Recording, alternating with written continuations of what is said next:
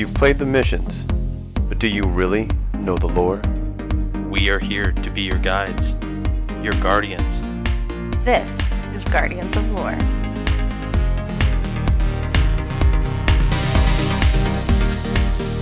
Good morning, good afternoon, good evening, and good night, Guardians. Welcome to Guardians of Lore. This is episode 37, recorded September 7th, uh, 2019. Tonight's topic is Nothing Ends. Uh, I am your host tonight, Ivan, I am Elemist. And this is Mrs. Ivan. and we have a returning special guest because he heard that uh, Just Flamin had the lead for guest appearances. Sean Jones is back. Can't let him have all the fun. It's just not right. Well, luckily it's at least some good timing. Hyven's under the weather, so Sean will be taking his cards, uh, his card reads tonight. Mm-hmm, mm-hmm. Yes, I have a nice chest infection. Breathing is fun. So we'll get right into all the information. Um, that now I'm not, doesn't mean I won't talk a lot. I'm pretty good at uh, just That's actually why we Sure, need someone to read his cards, because he's never gonna shut up about this book. yeah. I really was unfortunately hoping that Yeah. this was not the book tonight because I'm not feeling so well, but I couldn't miss it because this is probably my favorite one. So anyway, at least I've talked about it once on Focused Fire Chat, so got a little bit out of my system. Anyway, podcast news.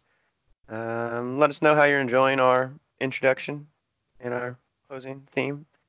Hope that's making everyone feel like we're a little bit more oil, uh, well-rounded podcast. We got a nice introduction Oiled? and everything.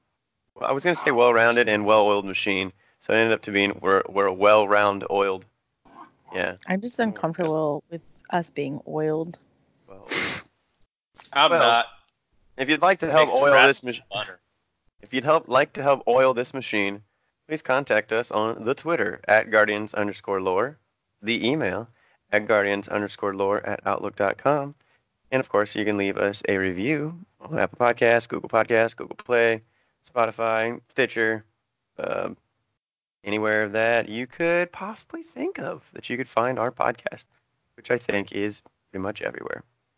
And otherwise, we love those reviews. It's nice to uh to get some feedback from people. All right, so stuff you missed in Destiny. We have had update 2.5.2.2. Elemist Give Me Mountaintop update, which I know he's been enjoying. Uh, I have actually gotten it, but have not used it because I've only really done Crucible mainly, and um, I just uh, I like my primary hand cannon too much to swap it for anything.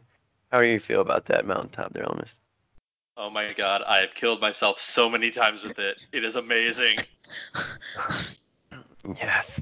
That's Uh, totally my definition of amazing. Like I'm I'm currently at like 700 kills already on the tracker uh, for PVE. Um, I have only jumped into a single PvP match, and I think I got like one or two kills, but I forgot to switch the tracker, Mhm. so that's kind of a bummer. And in a perfect world, the tracker would work for everything. There would just be two. It would be so I- nice. Maybe someday. Don't understand why they don't do that. Eh, I don't know. I guess it has to do with memory. Who knows, actually? Possibly. Good question, but maybe someday I we'll get just feel like it's. I mean, I'm I could be wrong. Like in my brain, it seems super easily doable. But you know what? Yeah, I've had because they have times to when track in the Ivan comes anyway, home so- from from work and he's like, so and so drew up these plans, thinking like, oh, this is simple, right? And I'm like, no, this actually requires like 50 million mini little cuts on like a teeny tiny thing that's gonna be super haphazard. So for all I know, I'm sitting here saying this is a simple thing, and Bungie's like, f you, no, it's not. You don't understand our job. Probably part of it. At the end of the day, game design. It's probably it's yeah it's a it's a how it's displayed because they track all that stuff in the game's database anyway. You can always find that data everywhere, but they just have not put it into. Well, it is in the game, so it, it probably wouldn't be that difficult, but they chose not to. They want you to choose your weapon um, so that you can gloat and show off your skill in whatever PvE or PvP activity you prefer. Uh, also, part of that update, one that we didn't really mention because we were just so excited about Mountaintop, is the uh, buffs to loot in the Reckoning and uh, Gambit Prime, which is something that I've been benefiting from. Uh, I got a little tired of being killed by Spare Rations so much in Crucible. Um, on PC, it is very uh, common.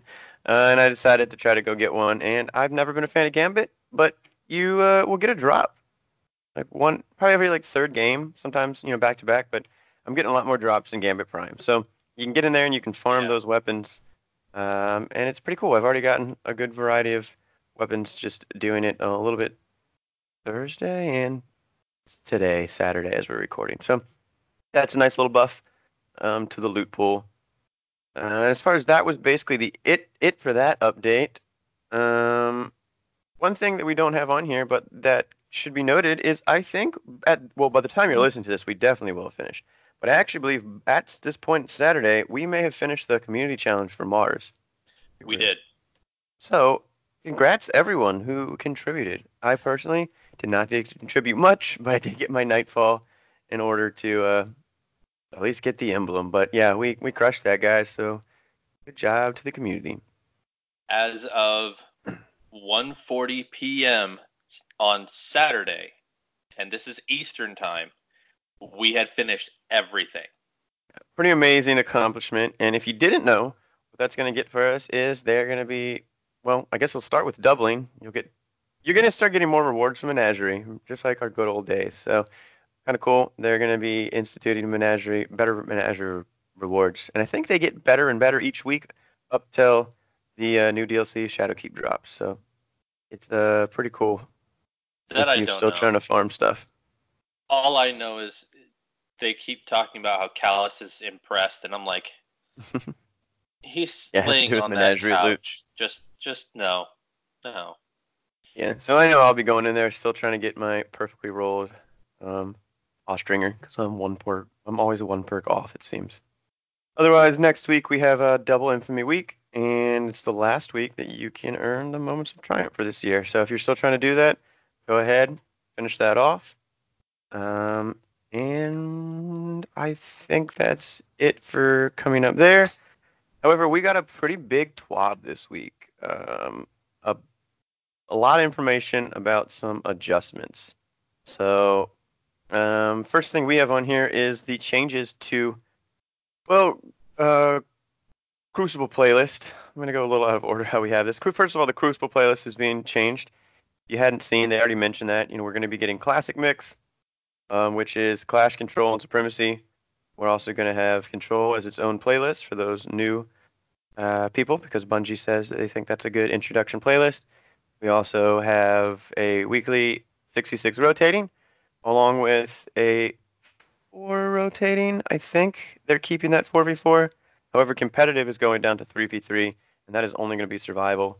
There will be a generic, well, a regular matchmaking, and then there'll be a solo queue uh, playlist for that. So that'll be pretty cool.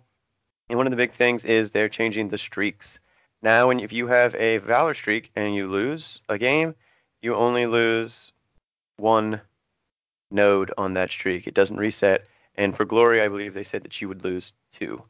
Uh, also, the ranking is changing. Um, you cannot lose points and go drop under a rank that you've attained. So if you hit Fabled and you got a couple hundred points in that rank and you lost a bunch of matches, you'll just be right at the bottom threshold for like Fabled rank. So that's kind of nice. So that way, if you're having a, a rough day, you at least can only drop so far.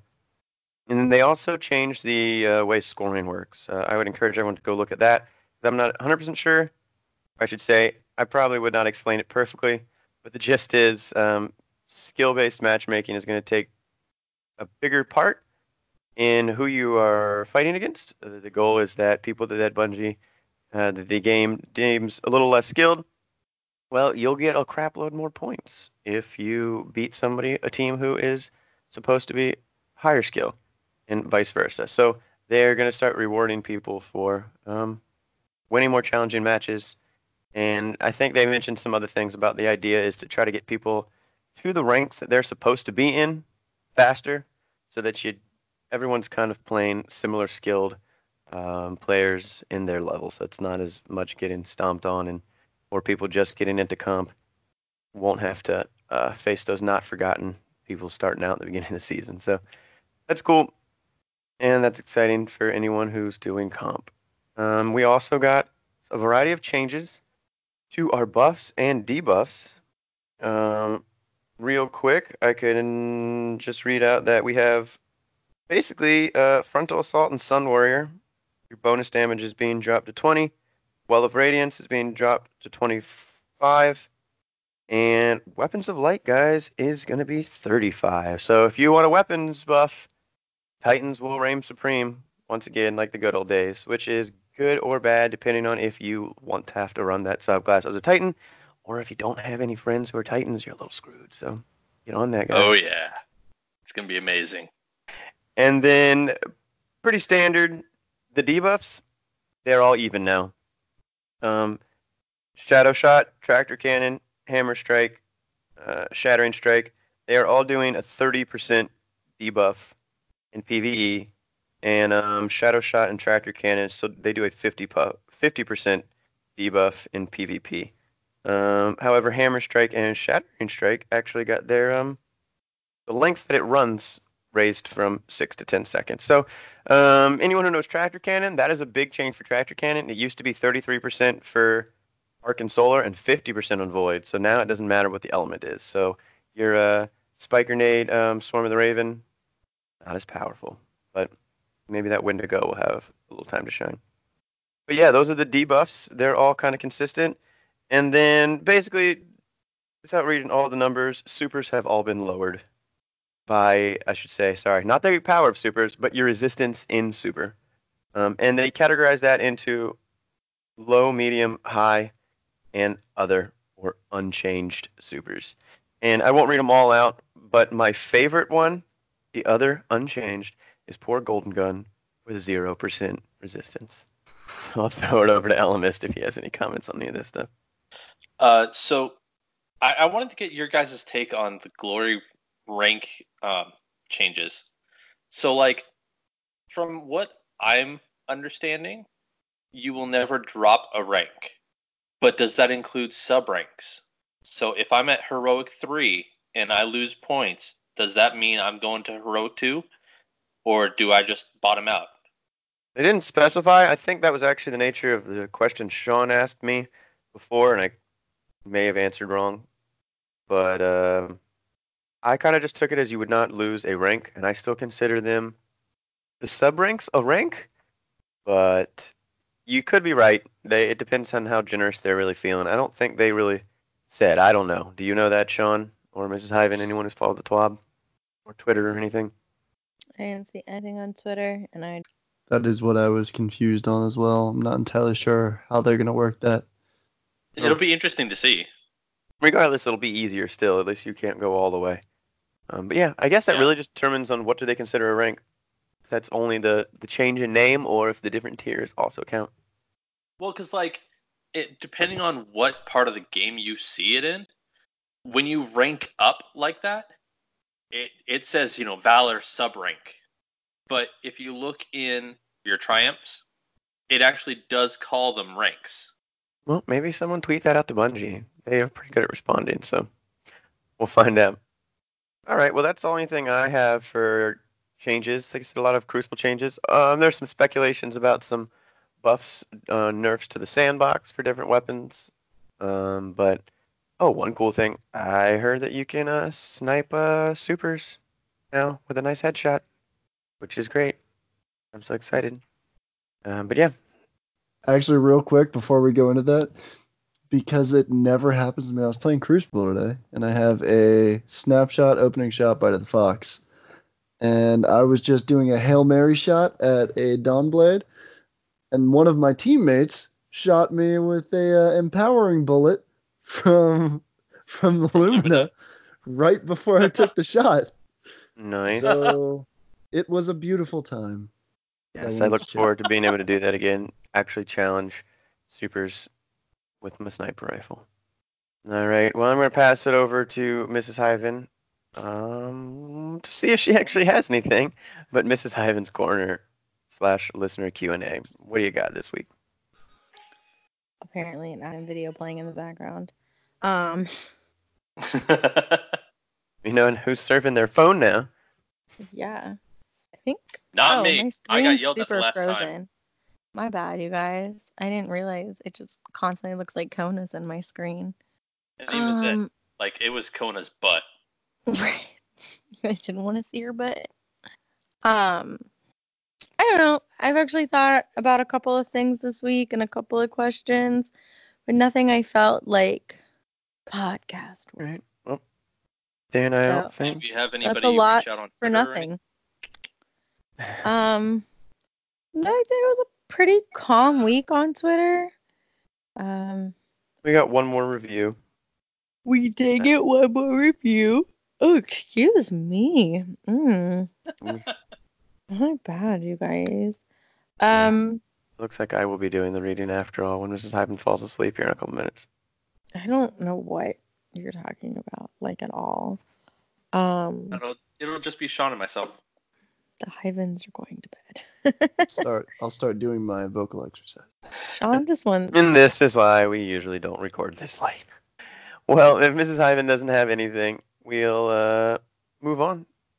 I see your little bun shaking back and forth because that's all I can see. Yeah, you do, so babe. Yeah, you do. We'll get right into the topic at hand. Uh, my favorite of the newest lore books, Nothing Ends, which, the brief intro into the topic, it is a continuation of the story of Shin, the Shadows, of Dredgen Yor, um, and we've covered everything. Well, actually, did we ever? We never covered the original Dwindler's Ridge. We haven't co- covered the original. We do need to do that at some point. But otherwise, the new. There is The a new- lot of lore cards we still need to do. Oh well, yeah, but that is a that's a pretty big one, especially considering You're a that we've pretty done- big one. All right, well, she's starting, guys. She's at 25%. Don't worry, she'll be out in like 10 minutes. Anyway, this is a continuation of Letters I'm from a so Renegade. mad that you guys all know that when I say stuff like that, when I say you're a whatever you just said, it means that I'm sleepy. I don't remember if I'm this was on the that's like podcast or tell. after you fell asleep. Or actually, this might have been why we were all playing Crucible and you fell asleep in the middle of a match. But Sean mentioned that you were just 100% all the time, and then you are 25%, and then you are zero. And I, we all agreed. Look, for someone who drank as much as I did yesterday to have been as functional as I have been today, I think I'm doing really well. Okay? how much? How much did you drink yesterday? Enough. we won't talk. Yeah, enough. Let's Enough just say I to take care of rarely. I rarely drink like a 24 year old drinks. Last night, I decided to be 24 just a little bit. Just a little bit. Anyway, My Almost next has comment is staying in my head, so I'm no, nope. moving on. We're moving on because it's not nice. So, as I've been trying to read this bullet and been failing and been just, yeah. Anyway, continuation of Letters from a Renegade, which we covered in episode 10, uh, The Book of Unmaking, which we covered in episode 11, and Every Rose a Thorn, episode 24. And you could actually tie in, uh, what, Drifter's Gambit. That book also was Yeah. semi-relevant. Well, it was from another letter from Shin. So, this specific book is obtained by doing the Lumina quest, and I do believe just by playing the Lumina quest and finishing it, you get every single entry. Am I correct in that? That is correct. Yeah. Uh, so it's straightforward There are there are plenty of parts where it's like you get three parts of the quest to do, but each part of that quest will give you a piece. Um, by the time you get Lumina, you will have the last one, Very nice. if I remember correctly. All right, Mrs. Ivan, I'm going to need you to stay awake from this for this because you didn't get to talk about Nothing Ends when we did it on Focus Fire, and I want to hear your thoughts. I've got So- thoughts, you guys. I've got thoughts. Look, She- I have like this much Mountain Dew over there. I should go drink it. You should, because we could record tomorrow, but then we might lose Sean, so I need you to stay alive. I feel like that is an okay risk to run. Just kidding, Wow. Sean. You know I love you. Um, anywho, you guys, speaking of though, like a lot of times we'll have speculation episodes when like we've got a bunch of big stuff. But the guys are gonna do obviously some speculating because that's just what they do. But for further speculation and deep dives and craziness, if you haven't already listened to it, go listen to those Focus Fire episodes. Um, they do kind of like a general like discussion, and then they do like a hardcore deep dive. Um, and then they also just do like their little fun top three thing, um, which I know we kind of discussed all of those before. But you and know, then we also gotten do, they also do a um, lot of great foolishness. So Yeah, but we've also gotten some new listeners who aren't necessarily listening to all of these in order, and maybe they're seeing this one drop, and you know that's the first one they're clicking on. So hey, just FYI, if you didn't already know, head on over to Focus Fire Chat and give it a listen. Uh, support us being on there, support Focus Fire Chat for all that they do, and just everybody lure it up and have a good time. all right, well, we will go ahead and get started. So, hate to put. We'll put a, uh, a, a damper on Yor fun. but This is a pretty depressing read. So here we go. Why don't you Oh, I'm ready for it. take care of our first card, Mrs. Ivan? Oh, I'll I'll take care of it. Guys, we didn't even talk about potentially problematic words. Rezyl, your, Callum, Mas, Yasul. Like uno mas, uno mas. That's the best liner note you could have put in there. Oh my god, love it. When she falls asleep, I'll take over her reading, guys. I got this. As long as you don't die. Yeah, don't he do just, that. He just down to pumpkin spice. He's ready to go. Little basic B. All right, lore book reading. Let's get into this dark, depressing. I'm sorry. Let me stop you right there. Are you gonna actually be able to read this? I Like, got it, not, boo. li- not like how you just introduced. I got it, Alright, boo. Lookbook readings. You've earned the word. Replicated the sickness. Not like that. No. Okay. Why? Okay, we'll give you- No. let you have a go at it. I believe in you. You got Yeah, this. like you didn't even give me a chance. yeah. Someone, Shout out to Sean's earlier. no, someone put a frying pan on you, on you, you. Regroup, focus, ready to go. Hold up, has anybody seen Kona? I haven't. I have no idea where she is, you guys. I just checked. She's not here. Oh, she's hiding behind a bunch of pillows over there. Never mind. She made herself a fort. Okay. Sorry. You never Fine. know with her what she could possibly be into.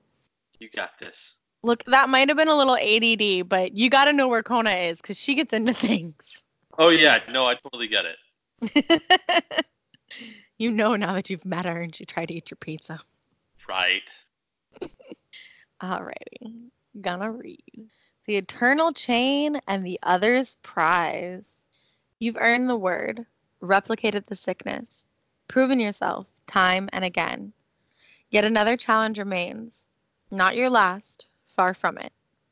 Simply another chapter and another story that will bind your legend to those that came before. Rezyl sought to vanquish terrors. Yor fertilized the wilds with suffering and despair that a new hope would grow. I was that hope. My fire showed that whispers could be hushed. Too many the legend, and the lesson ends there. They're wrong. Dangerously so. Your true lesson, and by extension Rezyl's, wasn't that strength beats strength. His lesson was far more subtle and infinitely more grand. Adversity leads to evolution, forces it, and through that crucible we are remade. Better, stronger, more than we were. The guardians of today are not gods, nor were those who came before. We are all simply links on a chain reaching back to the dawn of time and forward to the end of existence. Each link gaining strength from the others, each link stronger than the last. Just as I was stronger than Yor, you are stronger than me. The whole working to solidify the parts and growing sturdier as the harsh truths of reality stretch and strain to break us. To break the chain, sever our individual links, but our chain shall never break because warriors like you and I are not so proud as to forsake our past. We learn from it, grow from it. It is the foundation upon which we build each victory. It is the catalyst for our change. And here, now, I offer you the chance to spark a new evolution, the next hallmark in our betterment. the next leap forward in our war against extinction. I've helped this jagged weapon since that fateful day on Dwindler's Ridge. Kept it hidden away, kept its secrets, kept its nightmares locked away where none could hear, none could be tempted. It is quiet now, except a low murmur, but its sickness remains. There were countless times I thought to destroy it, remove its threat from the playing field, but I knew it held a greater purpose. And I believe that purpose can be found and fulfilled in your hands. The Hive use untold methods to destroy us. The weapons of sorrow are but one. The fate of this wicked tool is in your hands now. Will you allow sorrow to linger, a festering threat waiting to consume all who are tempted by its power? Or will you forge a new road? Will you show the hive and every guardian who follows in your wake that sorrow does not guide us? I leave those questions for you to ponder, but I know what I believe. We are better than our deepest fears. We are ever and truly weapons of light. S. So Shin is literally writing us a letter, another letter, um, essentially just like trying to raise spirits. Like I, I see this being, you know, him trying to inspire us. Uh, like at the very end, he talks about, you know, we are ever and truly weapons of light. And I, I feel like this is the first, like this is Shin trying to push us down that road instead of becoming weapons of sorrow like the shadows originally wanted to. This is his true end goal. Either that or he's very good at manipulation. I just wanted to comment on the fact that the other books have been him testing us, um, then him passing on the information that he had for us, and then basically him telling us we were practically the chosen one. Uh, this whole book now it's helping us, him trying to help to us to appreciate that, as he says, we are just a link in the chain. That we are just continuing on something that started a long time ago, and that we are not going to be the end. Also, we're eventually going to be just another link in the chain. And we talked about this a lot in the Focused Fire Chat episode, the idea of a of an eternal chain. And as he says, um, our chain shall never break because warriors like you and I are not so proud as to forsake our past. We learn from it, grow from it.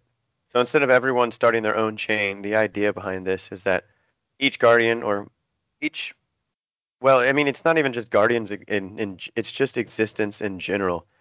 Every generation, every next line, every student, you know, it's continuing on, throwing another um, piece to that chain, and it gets longer, and it continues on into the future. So in the same way, that is how he's describing us as we're just continuing on from him, who continued on from Yor, who was kind of a extension of even when Yor was was a uh, Rezyl. This is the first mention, one of the first mentions of him talking about how uh, where is it?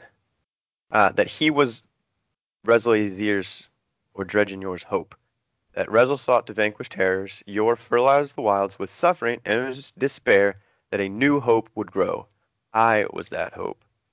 This is him helping us to appreciate that. I think have we talked about this in the past books? Now I forget because we've talked about this book, but um, him We hadn't. we haven't talked about that yet, right? About him getting the first shot kind of thing.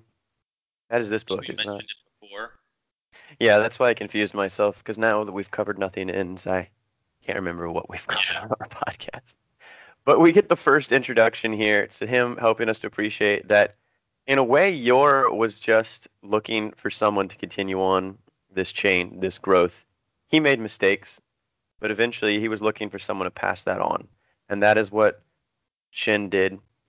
And then Shin, as we'll talk about through this book, had to do things that he's not proud of and that he might not have wanted to do, but he had to for the greater good, and he passed passed that on to us. So this is kind of the introduction. He helps us to appreciate that we are just continuing on. And as Elemist said, when he was leading the shadows before we knew that it was Shin, Vale mentioned how weapons of sorrow were not the weapons themselves; they were the guardians. Um, but now he's letting us on to the real truth that he views us as weapons of light. Uh, so that's kind of interesting and kind of like a big deal because up till now we have never heard that term used and I've never seen weapons of light. Lumina was the first time we literally cleansed. You know, I, the book doesn't necessarily talk about the quest, but in the quest we literally cleanse the original thorn back to its beginning state of rose and then build it back up to a weapon of light. So it's a pretty crazy concept about, you know, us really cleansing and kind of starting fresh what so many people kind of failed to do in the past. You know, like because we cleanse a weapon of sorrow and we actually create, you know, craft it into a weapon of light, it makes me think of like, what if we did this for other weapons of sorrow? Yeah, that'd be cool. It's like I, lo- I would love to see Necrochasm come back and then that. yeah, I mean, there's no reason why we couldn't lore implications. As far as right. Bungie doing that with every weapon, yeah, you know they won't, but that would be a really, really cool thing to Right. to, to go down and like cleanse some of these weapons that have caused so much, you know, sickness and death. That would be pretty sweet. be so cool. Uh, Sean, Mrs. Hyden, you guys have anything to comment on for this first card?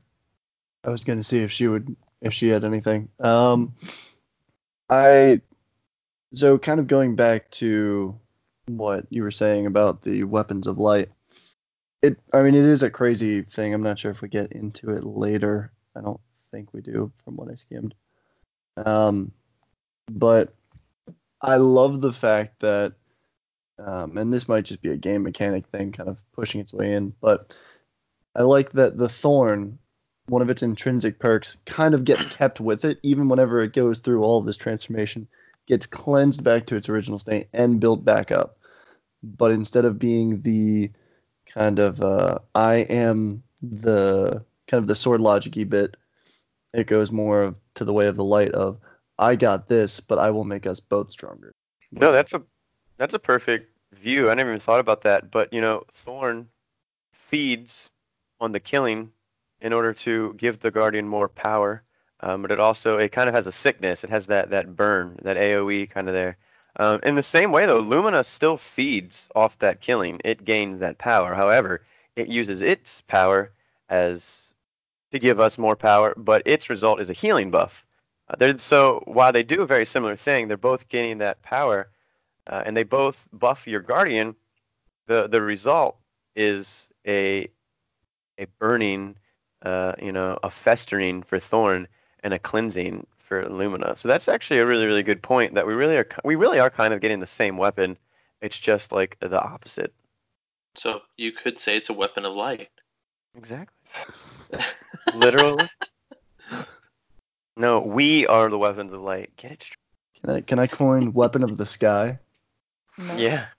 oh God. And on that note, let's move on. Please. I will be covering Elegy for Callum Soul and Callum's Refrain. Elegy for Callum Soul. Cole, are you sure? Vale, nevermore. Cole, I'm not questioning the plan, just will it work? Vale, the temptation must go further. We've baited the hook with dark imaginings, but to truly gauge the ill intent of those hiding behind the light, we have to give them a clear path toward their darkest desires. Cole, and those who veer, those who join my mad crusade, Vale, we do as your namesake suggests. Cole, thin the herd. Vale, excise the weak few that the whole may grow stronger. Cole, what if more join than intended? What if such vile messages speak to the fear that grips us all? Hate is easily sowed among a people on the brink. Vale, it's not the people we seek to judge, it is their protectors. We do this for the people, for the future. Cole, not mine. Vale, funny. Cole, gotta get the jokes in while I can. Soon as I break rank, it's all gloom and doom. Vale, You will become the darkest shadow, the very thing they fear we will all become. Cole. And the Vanguard? They approve? Vale. No. They say this play acting will foster genuine hatred. Cole. They don't know what you ask of me. Vale.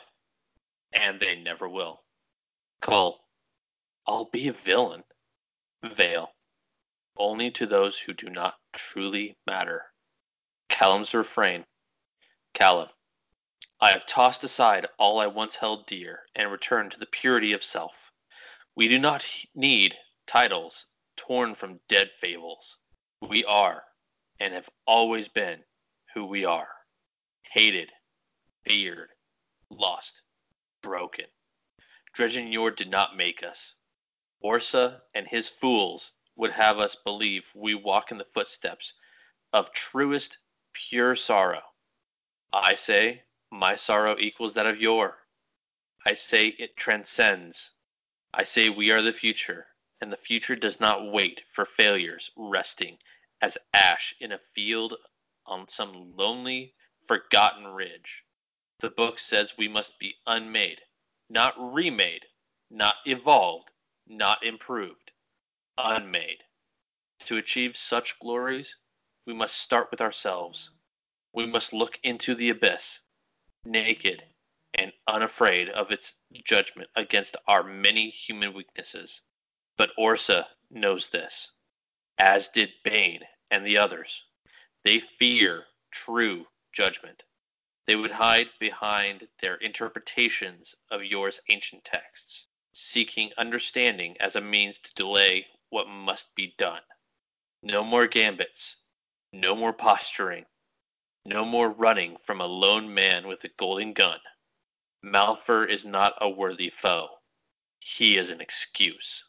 No longer, from this moment on, we, those few brave enough to heed my words, will walk a straight line toward the abyss. We will end all who would change our course. Gathering cheers. All right. So Callum soul is Call, or Dredgen Call. Um, and of course, Vale is Dredgen Vale, also Shin Malphur, or Cesire. Um, so just keeping those in mind. Those are the two who are talking. You got the leader of the shadows, also Shin Malphur, talking to his buddy Call.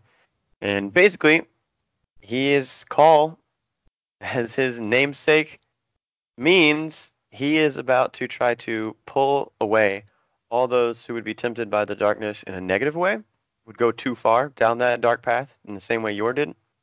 And honestly, what they're is they're going to thin the herd. They're going to call the group, uh, and that is kind of what Shin is doing when he's running around, basically having words with darker guardians, but sometimes, of course, words end with the last word and his golden gun. So, of course, we're familiar with those killings or cleansings, if you want to put it that way.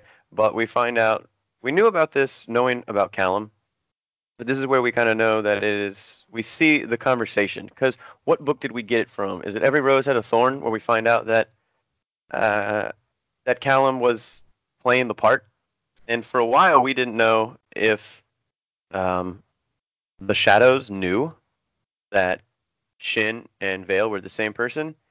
Here we see that they are. Um, so, of course, poor Call even throws in some jokes. You know, Vale's like, you know, we're forget the Guardians. We're here to protect the people. We're here to judge the protectors, the Guardians. Uh, it's for the future. And Call's like, not mine, because he knows kind of what's going to happen. And, and Vale's like, ah, funny. And I love what Call's like, I got to get the jokes in while I still can. So, um, and then something that's very interesting is something that I don't think we knew until then, until this, is uh, the communication with the Vanguard. It's not blatantly stated, but it would appear that the Vanguard knows that Shin and Orsa Vale are the same person. Yeah, Um, that's what I was picking up on as well. I was a little yeah. confused by that statement. No, go ahead and say what you were thinking first. No, that's that's what I was thinking. I was kind of confused. Um, it, I mean, it was just kind of like a couple of lines, but I feel like it throws out a But there's a lot lot of to unpack. questions. Yeah. Well, you know, in the Book of Unmaking, we realized that uh, you know the um, the Vanguard was a little bit of aware of what they were doing, even though you know we heard like Shaxx not liking it, or you know some of the other people in the Vanguard not liking kind of what they were doing, but they kind of kept it hush hush. And then we've heard Sean, Sean, we've heard we hear Shin, from Yeah, Sean. we've heard Shin talking to like Ikora and Zavala and some of the other cards, but you know something right here, right here is kind of the best thing. In the Vanguard, they approve. Paul's asking because he knows that they're kind of communicating. You know, they're working together on Gambit, and he says no. That they say this play acting will foster genuine hatred. So it seems that he's mentioned this to the Vanguard. The Vanguard does not approve, so he does not give him all the details. But um, I think I've heard other people say too that we. It seems that the Vanguard knows a lot more than they let on. Um, they don't know everything, but they might be part of that small group who knows the truth behind Shin. Yeah, which I definitely wasn't expecting. Yeah, pretty crazy. Like, Right, because I thought they were all I- supposed to be kind of straight laced, and Mm, that kind of, right? Straight laced. Well, like Ikora runs a group called the Hidden. They're basically like the Black Ops undercover unit. That's where we have like Honor, who works for them, and she does a lot of stuff behind the scenes that you would think is not exactly straight laced. is Honor actually a hidden? I thought she was part of the Praxic Order. I believe both. She's one of Ikora Rey's hidden, which is why she tells her to do whatever she has to, even if Ikora is not making the best decisions. Makes sense. Yeah, Um, yeah, she is a Praxic Order too, for sure. That's stated blatantly. But like I, I do agree. Like I don't see Zavala going along with this plan. Yeah. So my question then I guess with that, like I said, it just kind of like unpacks a lot of questions. Like, so does that mean all of the Vanguard know? Or are they using Vanguard to kind of Well, like a blanket term for like the Vanguard some of 'em. consists of Cayde. I'm well, used to consist of Cayde, and now it's Ikora and Zavala. So you're really only talking about two individuals. I thought the Vanguard Right. was all three of them. Four. Right. Oh, you're talking It about was all three, but at this point there is no Hunter I thought- Vanguard. I guess I thought Shaxx was kind of like his own thing being like he is. He's not actually He is. part. He's not actually part of the Vanguard, but he is high up there. He might know. Um, he's not considered doubt it. technically the Vanguard, but uh, you know, I don't. He does know a lot. Um, so so the Vanguard consists of those three. Now there is a larger group of people in the tower who have had meetings. Um, you know, when we used to have like the speaker and all that good stuff. Uh, but this specifically is referring to just the Vanguard. And then we almost have what's almost a second card, which is Callum's refrain. So we have the true Callum or Call, and then we have him play acting. And uh, the man's very convincing. You know, he goes as far as to say, um, I say my sorrow equals that of Yor, I say it transcends. I say Well- we are the future. funny. I Uh, kind of like when I was listening. I'm so sorry to cut you off. I'm not at my computer to even put my stuff up.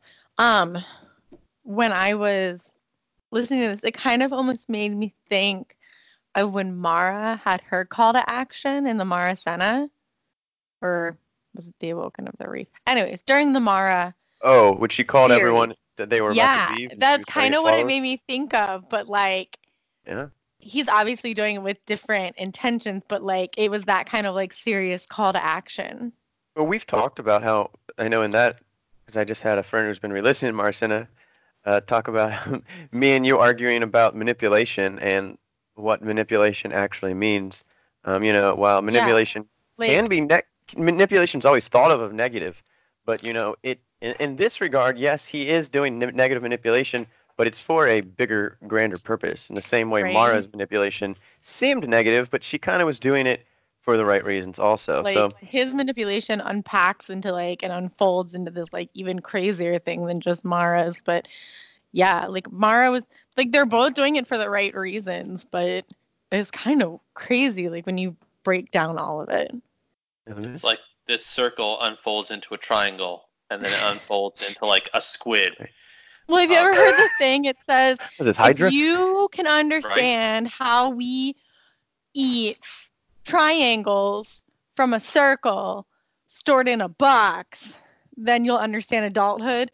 It's talking about pizza because it comes in Yeah. a it comes in a square box in the shape of a circle, and then we There eat it in the shape of a triangle, and that's Yeah. what's happening here.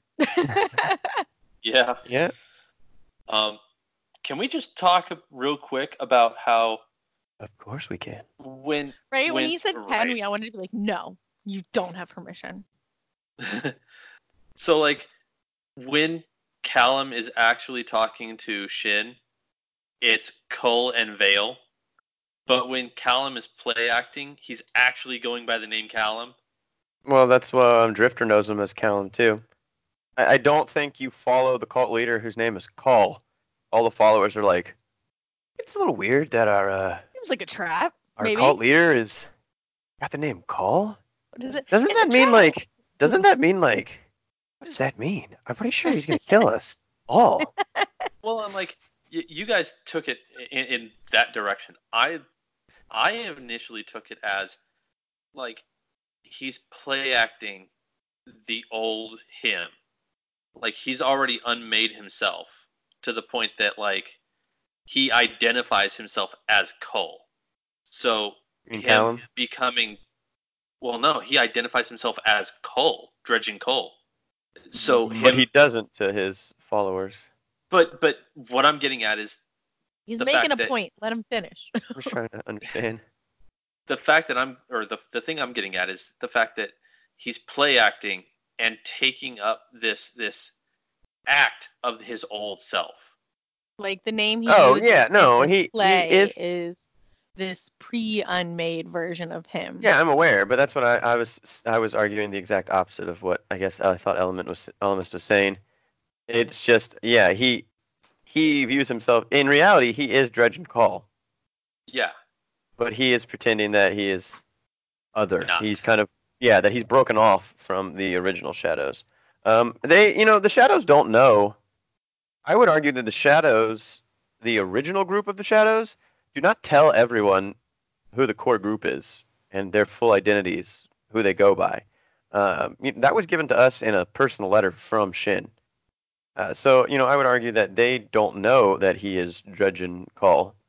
Um, and something that I had asked a while back, um, well, I say a while back, I think it was something that we I, was, we were just talking about in Focus Fire in the in our uh, in our direct messages in our chat, was at what point did he become Dredgen Call? Was this the the plan from the beginning? Or why is his namesake Call? Because Dredgen Veil is really, really perfect for somebody who has a veil of secrecy. Dredgen Call is perfect for someone who's going to be thinning the herd. Did they have these names based off of what, you know, because we have them named as he was already Dredgen Call, and then this plan was set in motion? Or did he receive that name after this became his goal, his job? And that was kind of my thought. What came first, the name or the action? Chicken or the egg. Exactly. Right? I was I don't know if holding back saying it. Yeah, no, for sure. And uh, you know, and so and thinking about like that whole chicken or the egg, that was something that Blue mentioned in our Focus Fire episode, because one of their their community questions were, how do you feel about Shin? You know, um, what was it? Leading people astray? I don't remember exactly what the question was, but the idea was, you know, what is the what is the thought about Shin's actions here? And I argued that while I think what he's doing is good, as far as him, he sits down, he kind of talks to everyone. They can't be reasoned with, that's when he finishes them here. They are being super convincing here. You know, I mentioned there was if there was never a group, maybe a lot of people would never have turned completely to the darkness. Um, it's it's kind of foolish to think that good people cannot be turned to the dark side, if you would. Um, you know, even good people with good intentions, you break them down enough, you you know, you tickle their ego, or you um, kind of you feed a little bit of that that dark desire, that pain that they have had, they can snap.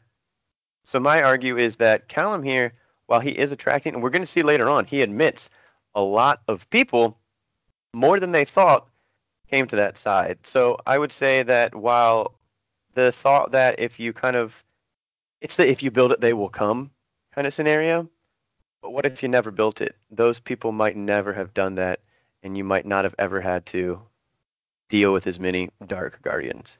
But then the other side is everything. When you're talking about guardians who live forever, they're gonna do what they're gonna do eventually, and you're just speeding up the process. So I'm not sure what you guys think about that, but that was kind of my big thing about this whole refrain from Callum.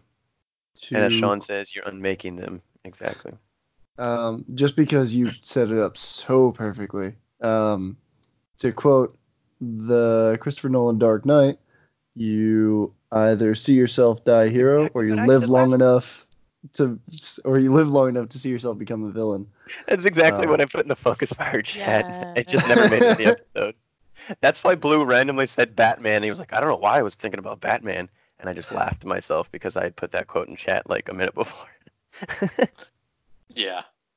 no, that's perfect, Sean. No, sorry, I didn't mean to interrupt you. Oh Just no, you me didn't. laugh. Uh, but it was I mean, I like how you put it where they're going to do what they're going to do. I mean, if you think back to whenever they were first risen, how many of them, I mean, Ada one story is tragic, and that was basically all risen. Um, That the Yeah. Drifter, whenever Yeah. he was guising as a lightless person in a community and then had a battle between warlords and iron lords. So he they have seen how bad it can be. So I could I can understand their reasoning of we are going to make it so anyone who could do this won't be able to. And that's the whole thought behind this. Him talking about everything as a chain. They're they're learning from past mistakes.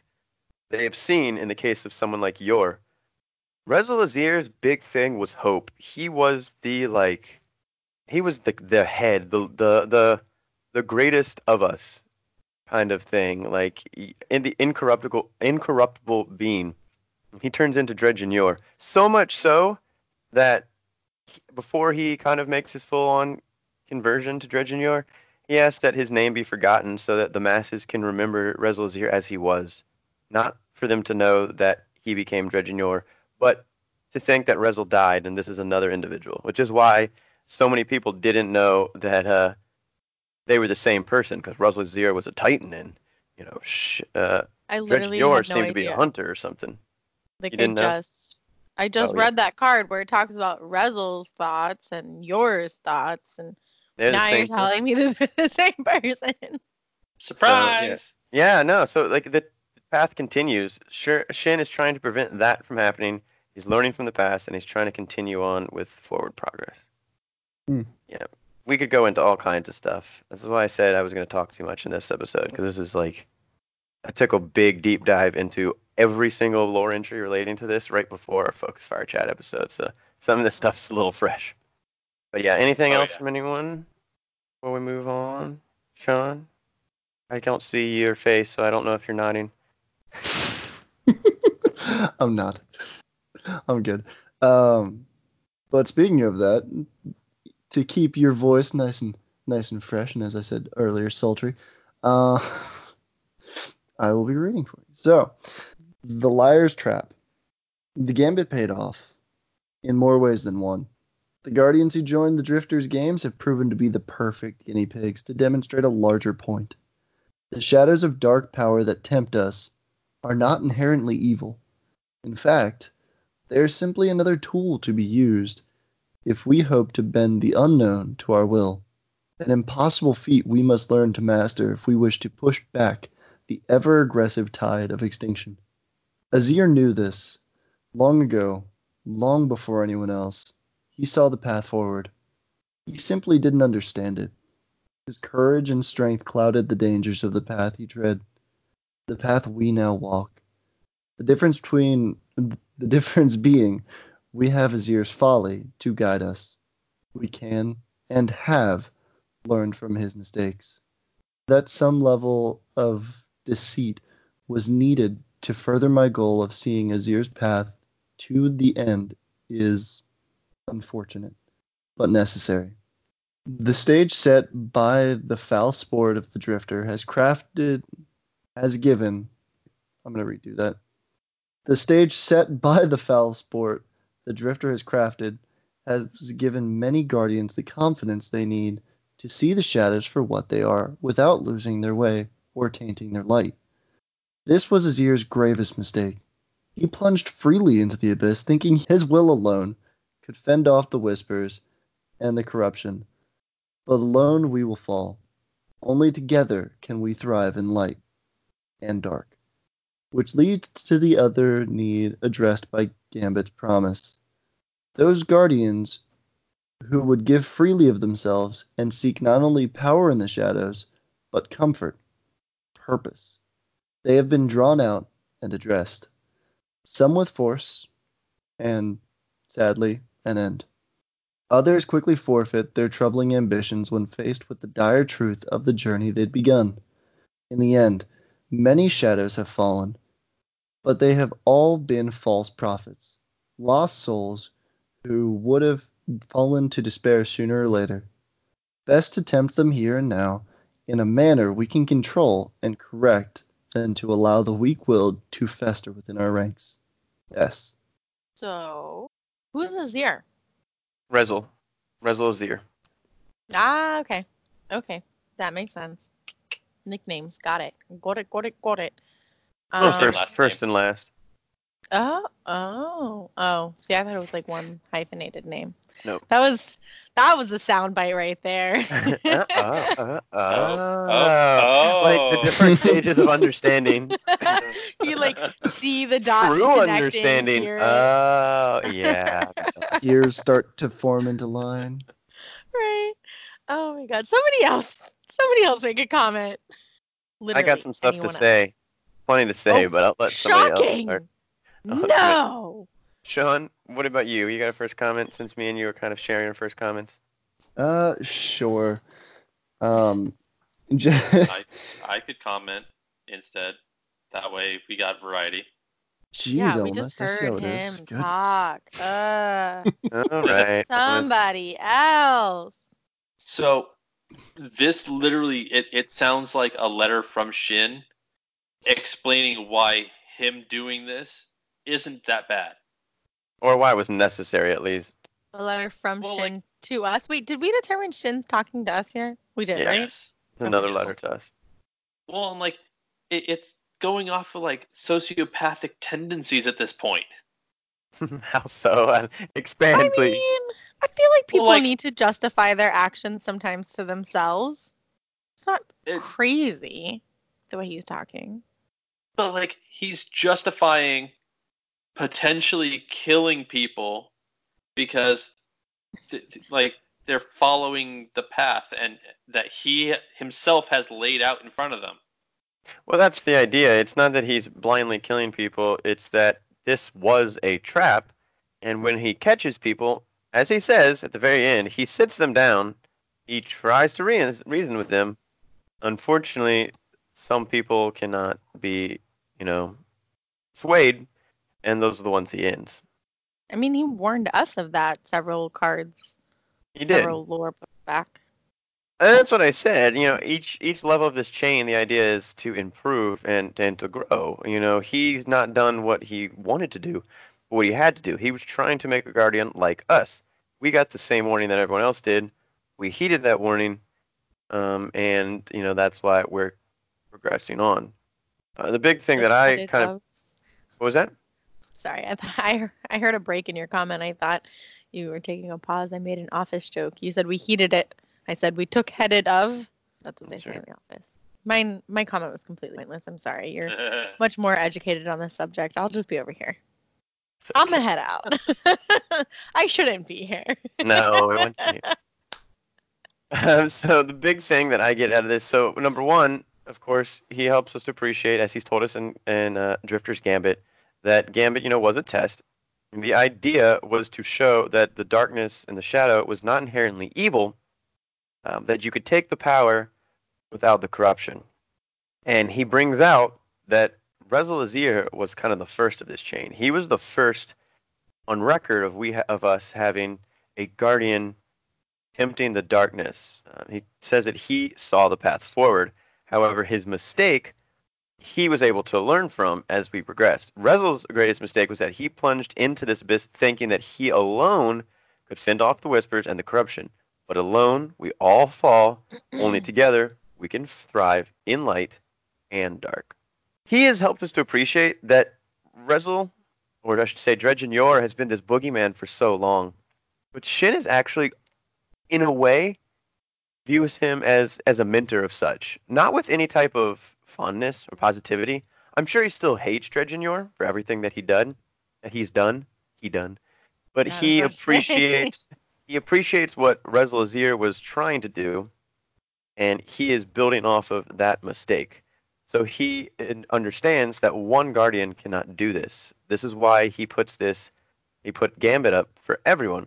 However, he understands that just as Rezyl maybe had good intentions, could not handle it, that this was going to happen to other guardians.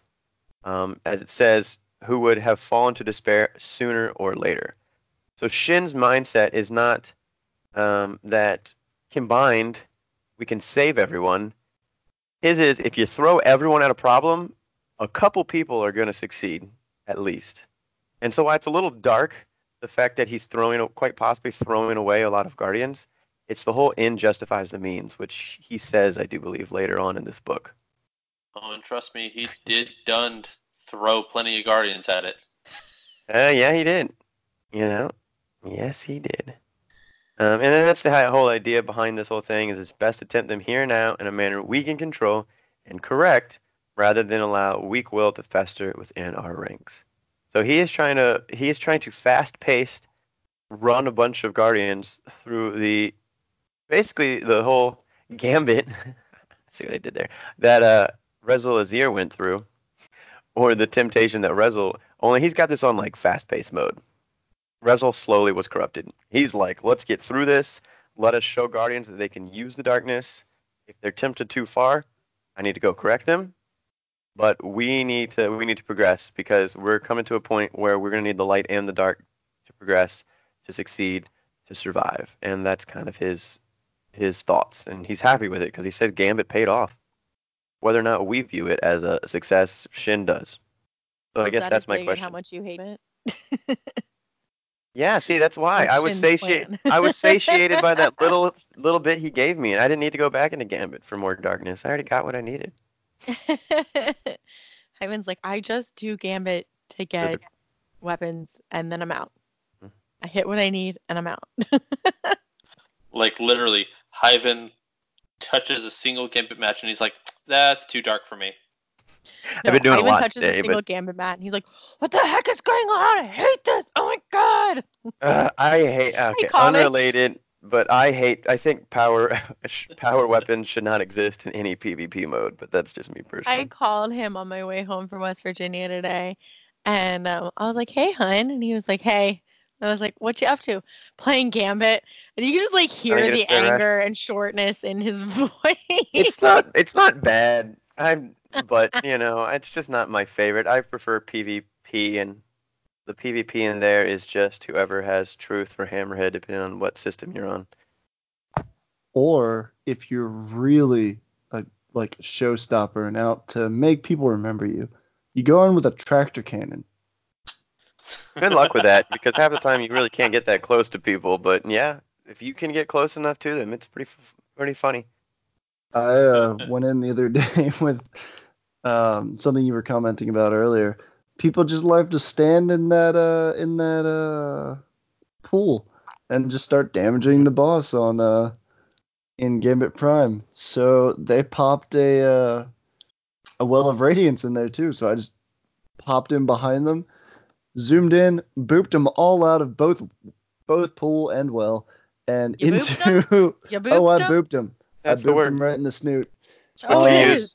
Boop, boop is um, the what you do with tractor cannon. You boop them. because I got them and like shoved them out from like behind them. They all went forward, and whoever didn't die from the initial push got thrown into the primeval and then stomped. no, yeah, no, it's it's amazing how that little knowledge can really make a difference. In Gambit Prime, everyone stands in the well, and if you don't stand in the well, oh, you just you confuse people. You just time your um, last last envoy uh, before the invader comes in, so that you can actually do damage. But it was funny. We had a warlock try to invade. He assumed we were all going to be at the pool. We literally fired at the primeval for probably about five seconds after it said there was an invader. Knew it would take time for him to get to us. Then we all jumped out as this fool tried to pay, pop his uh, chaos reach, just assuming he was going to have easy mode Kamehameha into one section. And we literally all just jumped out of the pool, turned around and sniped him. And the poor guy was like, crap.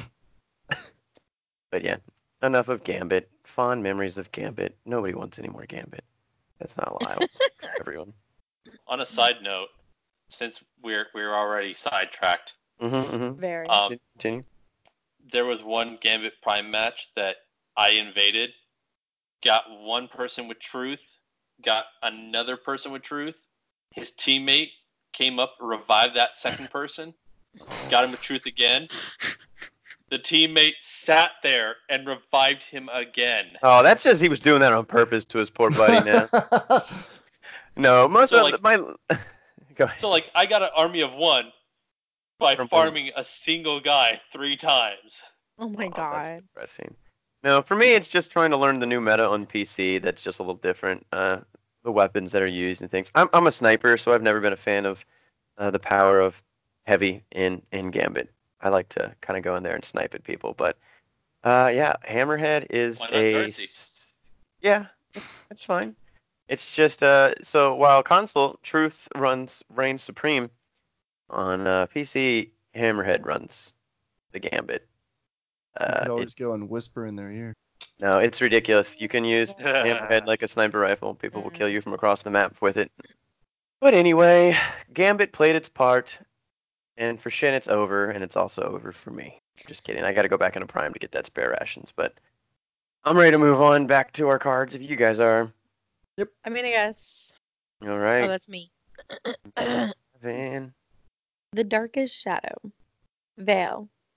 Have you seen? Bane. Callum? Vale. Yes. He's shed his dark name and preaches our weakness, paints us as cowards. Bane. He is a preacher born. New members flock to his twisted doctrine daily.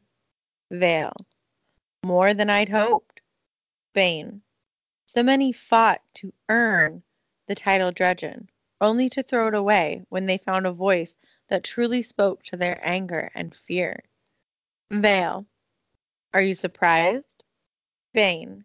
Not in the least.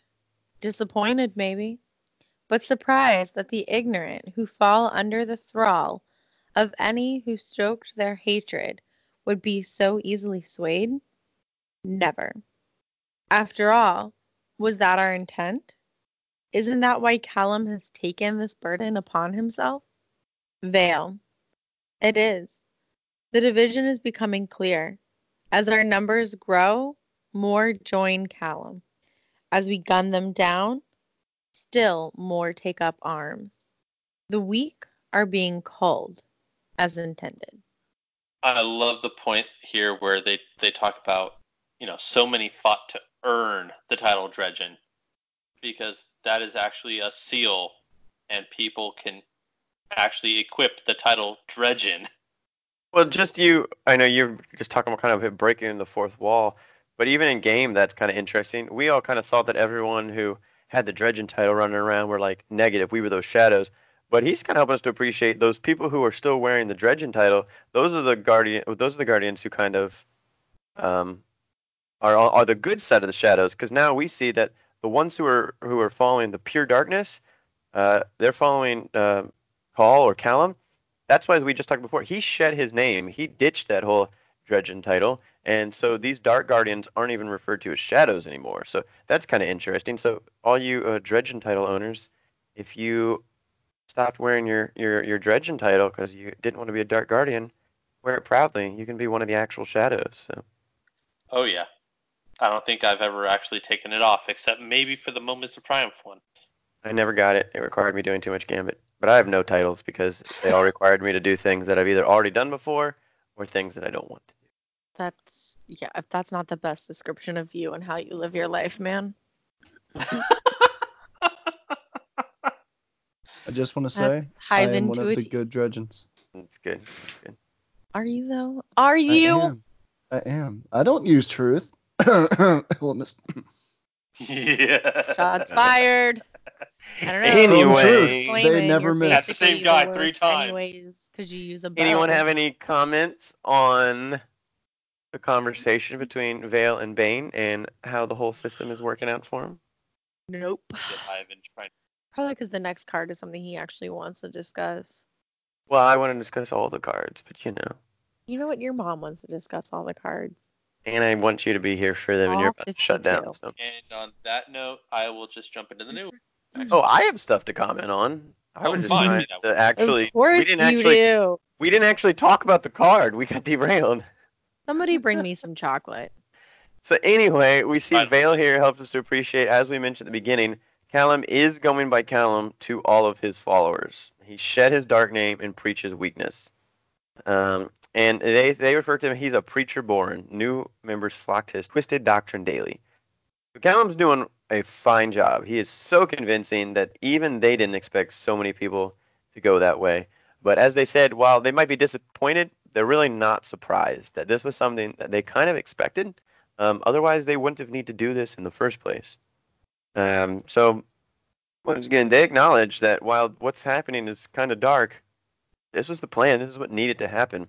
And then Vale ends with the fact that even as we gun them down, more grow. So it honest, honestly, it, it what it's what's happening is they're getting more dark guardians than guardians like us who are running that you know that thin line of gray. But as we really kind of continue on, Shin is really not looking to change all guardians. He's trying to find a catalyst to spark change. And even if he just gets us and a few of our friends, of course, breaking the fourth wall, the you or the, the character player is actually like millions of guardians, you know. So, but even if he's only getting that one guardian to uh, run to, to get that, that thin line of gray, he's still being successful because he is just trying to have a catalyst for the future. Um, while the majority of these followers are kind of going to the darkness, he see that his, his goal is is working out. Anyway, that is uh I think I've lost track of my thought and now I am ready to move on. Any last thoughts before uh, we move on? Guys, guys, guys. Nope, we're ready to move on. I'm dying. I need cho- chocolate. All right. So the next one is titled A New Legend to Guide Them. Do you see your role in all of this? Can you understand the importance of your deeds? The hero of the Red War, the judge, jury, and executioner of the scorned barons. Your legend has only grown since your revival. So many challenges faced, so many obstacles overcome. It is you who must now show the rest. Every guardian, every warrior, every huddled, hopeful, broken soul, that we are ready to face any threat. And to do so, we must be willing and able to become masters of the light and the dark. This isn't to say we must give ourselves freely to the shadows. Far from it, and quite the opposite. We must instead bend those shadows to our will, infuse them with light such that their sickness dims, but their power remains. And when they writhe and hiss and refuse to be bound to our resolve, we will see them destroyed until all that remains are those powers that will be honed and controlled, and those that will be eradicated in the wake of our advance, from the brink of annihilation to our inevitable reclamation of this system and the stars beyond. It is you who must be the guiding light. It is you, the best of us. S. So, this, let me finish here. I get the thought of shadow puppets whenever, whenever, um, whenever this card is being read, because he mentions bending the shadows to to our will, which the way you bend a shadow, if you think about it, is you change the direction or the angle or the intensity of the light. So, the way that I'm reading this, and I may be completely off base, but um, the way I'm reading this is Shin is basically saying it's up to us to show all of the other Guardians how to do that. So we are kind of like we're kind of like the person holding the flashlight and angling the the beam of light to make the shadow go whichever way we want. If that makes sense. Yeah, no, I agree. That's that's that is kind of I think the point I was uh, I was losing in the last card is exactly what you're saying. That you know I was saying we're the spark or we're that catalyst, whereas this card says that guiding light, or as you said, kind of like that flashlight. Uh, we he only needs one. He only needs one guardian to point the way to everyone else, um, and that is kind of us, as he says, the best of us. So no, I think that's it. It's a kind of a that's a good comparison. Completely agree. Sorry, did you have something else to add with that, Sean? Or was that Um, kinda- no, I think that was about it. All right. So then this card reminded me of something that we receive actually in the lore book that I wanted to read. Um, as Sean was making that comparison to us being kind of like that guiding force, we only needed that one guardian to guide. This philosophy or this thought of a, a guiding light or a meshing of the light and the dark or having dark guardians, this is not new. Um, this is something that's actually been around. Shin was not the first, which is why this is something that really is important, and it's bigger than Shin, bigger than Dredgen Yor, bigger than us. And that is actually the introduction to Chapter 2 in the Grimoire Anthology, Volume 1, which is basically the it's basically the foreword for the whole story of Last Word, uh, Thorn, the Dwindler's Ridge saga, and it is the burden of light. It's quite short. I just wanted to read this. It says, "If there is light, there must also be darkness. One reveals the other, tins it, carves it like marble to reveal a new shape. There is a balance between them. Therefore, to understand the darkness, we study the light. Just as light is connected through space and time, so is the darkness. And just as the light has those who serve, who act as hands and hearts and will, there are those who wield the dark in the same fashion. The light healed us, and so we have a responsibility to give it back the lives it has given us. There will be a day when we meet a new kind of guardian. Light and dark, power and weakness, guardian and guardian, symmetry. So while they were viewed as kind of heretics and negative, the symmetry have been preaching the fact that light and dark have to be together to coexist for a long time. Um, Mara actually said something very similar to this when we um, went into into her throne world for one of the, the weeks, and I think we discussed that in quite possibly the Marasenna or I'm not sure, but we talked about how she talked about how you know the the dark the the the light shines through the darkest shadow, and then the shadow makes the light shine more brilliantly. Um, and so the symmetry says the same thing that with darkness you can't have you have to have light, and with light you have to have darkness. And they went as far as saying that someday we will have a new kind of guardian. And now they refer to a what it seems like a dark guardian and a light guardian.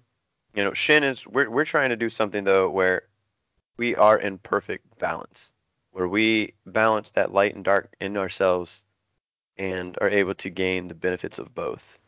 Um, because currently what we are is, as it says, you know, as we've we talked about in the books of, of sorrow, you know, the darkness has its its heralds or its uh, servants, and then the same for the sky or the light. We have a responsibility to the light, to the traveler, because it's what gave us our power. So we pay back to that. But at some point, we're gonna ride that fine line between the two and achieve perfect symmetry. So that was just kind of my wanting to point out that this philosophy has existed for a long, long time, and that Shin is just trying to further that goal um, for that future growth of us. But that is all I had on this one. Don't know if anyone else has any thoughts off that. I don't have thoughts off of what you said, um, but as far as the card, this actually gives us a little bit of a timeline, un- unknowingly, but um, because it talks about the hero of the Red War, the judge, jury, and executioner of the Scorn Barons. So this is at least post um, Forsaken. Yeah, and when we've always known because Gambit's new and he talks about you know the current time frame. But yeah, this is just another and- and- good point to help us to see that like this is these are current letters he's writing to us. All these ones have been like when we got them, they were supposed to be real time. Well, because like the letters are real time now, but all the conversations with Callum are before. Yeah, yeah, yeah. Actually, yeah, this book is a good example. Some of them, just kind of remember what was it? Book of Unmaking. Half of them were, sorry, not Book of Unmaking. It was Every Rose a Thorn. Part of them continued on the Book of Unmaking. Yes. And then the other ones were letters from Shin. And that's kind of the same way. We have these letters marked S are the current letters from Shin, and the other ones are like past conversation. And that's how I viewed it. I'm not sure if you guys saw that the same. Oh yeah. Um, and, and like it, it's showcased here uh, because Gambit was implemented after Cayde's death, but all the talks with Callum are talking about like, you know, those guardians that earned the title Dredgen. That happened after Gambit was implemented, but before we found Callum's Yeah. nuclear Yeah. blast on in the Ascendant Realm. So yeah, while so while all this stuff is current, that stuff is the letters from um, Shin are very current, right? and and that was the only thing I wanted to point out was that half this book is current letters, and then the other half happens in that very short time span between the drifter showing up in the tower and you know when we actually find or go looking for Callum's body. And that's good. Anything to get timeline is always kind of helpful. I think uh, I think Mrs. Hyven is trying to make shadow puppets though. Oh nope, she's talking sign language. So quick pause. What you need, babe? Do I need to remove you from the call? I need chocolate.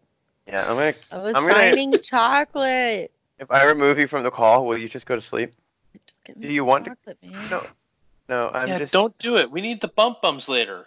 We do, Yeah. but she's Or maybe some At this mandarin point, oranges. half asleep and has not actually contributed anything. Just give And me I some think- mandarin oranges. I honestly think you need to go to sleep for your own well-being. I babe. honestly think, Can like- you please? who are you? Can we take a group vote? Does everyone else think that Mrs. Hyven kind of needs some sleep right now, and that any semblance of What's Like- sanity are gone? You need something? Okay. Yeah, yeah, Elemist, you ride that fence. She's, she's literally been talking about chocolate for the last two cards. Well, because I'm, nobody's uh, brought me any chocolate. I'm just gonna say if I try to say anything negative, uh, I will literally potentially right. get shot in the back. He so I'm fears just gonna me say more no. than he loves you. Ha ha So, ha. quick question: Do you have any thoughts on this card? Or do you even know what, what's happening? That kind of determines if you're going to continue on or not. I'm not trying That to kick you off the podcast. I just feel like if you're if are you, you're so sleepy, you are not I able spent the whole function. card reading looking for that chocolate picture and figuring out how to post it in the group chat. I think it's time for you to call it a bedtime. All right. How about you don't kick me? How about I just chill here and maybe if I fall asleep, you wake me up to at least read my last card and do and then again to do the bump bums? That's fine as long as you stop throwing distracting gifts and throwing up chocolate sign language, which is while people are trying to talk. Some chocolate gang signs. Turn off your video at least. Something. okay. Stop. Don't- Not you, Sean. Do you, do you see our chat, Elemist? Uh, it hasn't updated yet. oh, just wait. Because we're Count your com- many blessings. completely, we're completely done at this point. All right. Well, Sean, you have the next reading. Indeed. the culling. Vale. It is time. Callum. I am ready. Vale. You cannot return from this. Callum. Yeah, that was the deal. Vale. And you go forth with no regrets? Callum. We've riled the foolish and set the trap. If my end is the means by which we can ensure a generation of those whom the shadows would corrupt or removed from the playing field, then my end is welcome. Vale, braver words have never been spoken. Callum, and Paola? Vale, your ghost understands as well as you. She's safe now, with Bane, given a new shell and sad, but aware of what is at stake. Callum, whose ghost was this? Vale, unknown. A dead thing wrapped in your familiar's carcass. Simply play your part, stab the thing, and when you are gone, I will plant the audio to set you as the martyr and myself as the villain. Callum. And what if they discover Malphur and Orsa are one and the same? Vale. They will not. Callum. Then onward, right? Vale. Ever. Callum. It's been an honor. Vale. The honor is now, has ever been, and will always be mine. Callum. Too kind. Go well, friend. Vale. I will, brother. RTL. Two things I want to point out here. So, Paola or Paula, um, that's Callum's ghost. And quite literally, they just slap a new ghost shell on her and give her to Bane. Um, and then they go find a dead ghost, and they're like, yeah, that's the one that we're going to make this scene with. Yep, and they put his ghost shell on it, wrapped in his familiar's carcass. Yep. And the second thing, and I know I'm going to get hatred because everybody wants to point this out, all the main core Dredgen group know that Malphur, you know, Shin Malphur and Orsa Zyre are the same person. Yeah, that was a lot of. All the Yeah, there was controversy. When I read the past books, I assumed this, but then I listened and read that a lot of people were like, "Oh no, we don't think they do." And then it was like, "Oh, it's kind of 50-50. Who knows? Who doesn't know?" yeah, and like because it was always up in the air. There were Mhm. comments made that made it sound like he kept it from them or he didn't, but now we have actual proof. And it makes their interaction a lot more uh, touching. I think is kind of a way you. I think that's the best thing to say for it. Yeah. He's looking. They're good friends, as they say. You know, they call each other friend, looking each other in the eyes and having to play this charade. Like Shin's shooting down his best friend, and Callum's just like, uh, you know, making that sacrifice. So I think it holds a lot more weight when they both know each other and they both appreciate what the other are doing. Yeah. RTL. Yeah. And I think we've covered it before, but RTL is Return to Light. So it's a final death of sorts. We just covered it. yeah, we did in Cayde, with Cayde, correct? Yeah, that's the first time I think we actually see it. Kind of a coincidence, but Yep. we see that referred to there. Um, one thing I wanted to point out is so them Shin killing Callum was not to like, okay, you know, you've these shadows they've played their part. Let's put an end to this little group. No, it's to further on draw more guardians in, um, who you know who need to be cleansed. Uh, he's continuing this manipulation as he says the audio was set as to play to set you as the martyr, myself as the villain. So you know you could look at this as him ending their group, but no, he's planning this to not like be a warning. He's planning this knowing that those who are truly going down the wrong path will see Callum as a martyr and they will be like more motivated than ever. So even in death, Dredgen Call is still playing his part. So I mean, if that isn't like kind of going out with you know something, if that, that's kind of like the best way to go out to know that you've played your part and that even when you're gone, your legacy can truly continue on. Uh, Sean, what you got about that? Or anything in Um, this card? I was actually going the the same way that you were. I kind of saw how it says um, how it brought out that he was setting himself up as the villain, and for a second it took me a double take, but then I realized he was talking like like you said they were just furthering the the charade or the gambit um, to bring out the ones who might have been a little bit. They're like, nah, we're not gonna get in. We're gonna we're gonna stay. Uh, Kinda maybe just even to the hiding. side. Yeah. And so they were trying to make a big, like a big wave to bring out the rest of them. Um, and I like how they see it is that how Shin can see both sides of it. He can see that to them he's the villain. It's not just I am always the beacon of the golden gun. I am the good in person. But to Mhm. them he is he's the boogeyman basically. So I, I liked the fact that he could see that and he can see that to them Callum is this beacon of what is right. yeah, I mean, once again, we see we see Batman. To be honest, um, Shin is Batman confirmed. I mean, literally, he is kind of he's not the hero maybe that they want, but he's the hero they need. He he doesn't view himself as a hero. He's you know not a he's not a villain. You know, I guess he's closer to kind of like you know the the anti-hero kind of thing. He's got the uh, the makings of the good guy, but he's doing he's taking the actions that nobody else maybe kind of has the what's the best way to wear this has the fortitude to take and to handle. So he knows that he's the villain, but he knows that it's what needs to be done. So he's he's the good guy, but he's he's also playing he's playing the dark part. You know, he's the villain to obviously the the these dark guardians who don't want to get killed, but he's almost kind of painted a little bit of a villain by like someone like you know Anor who understands that they're kind of on the same side, but does not. Um, I would say that Anor does not.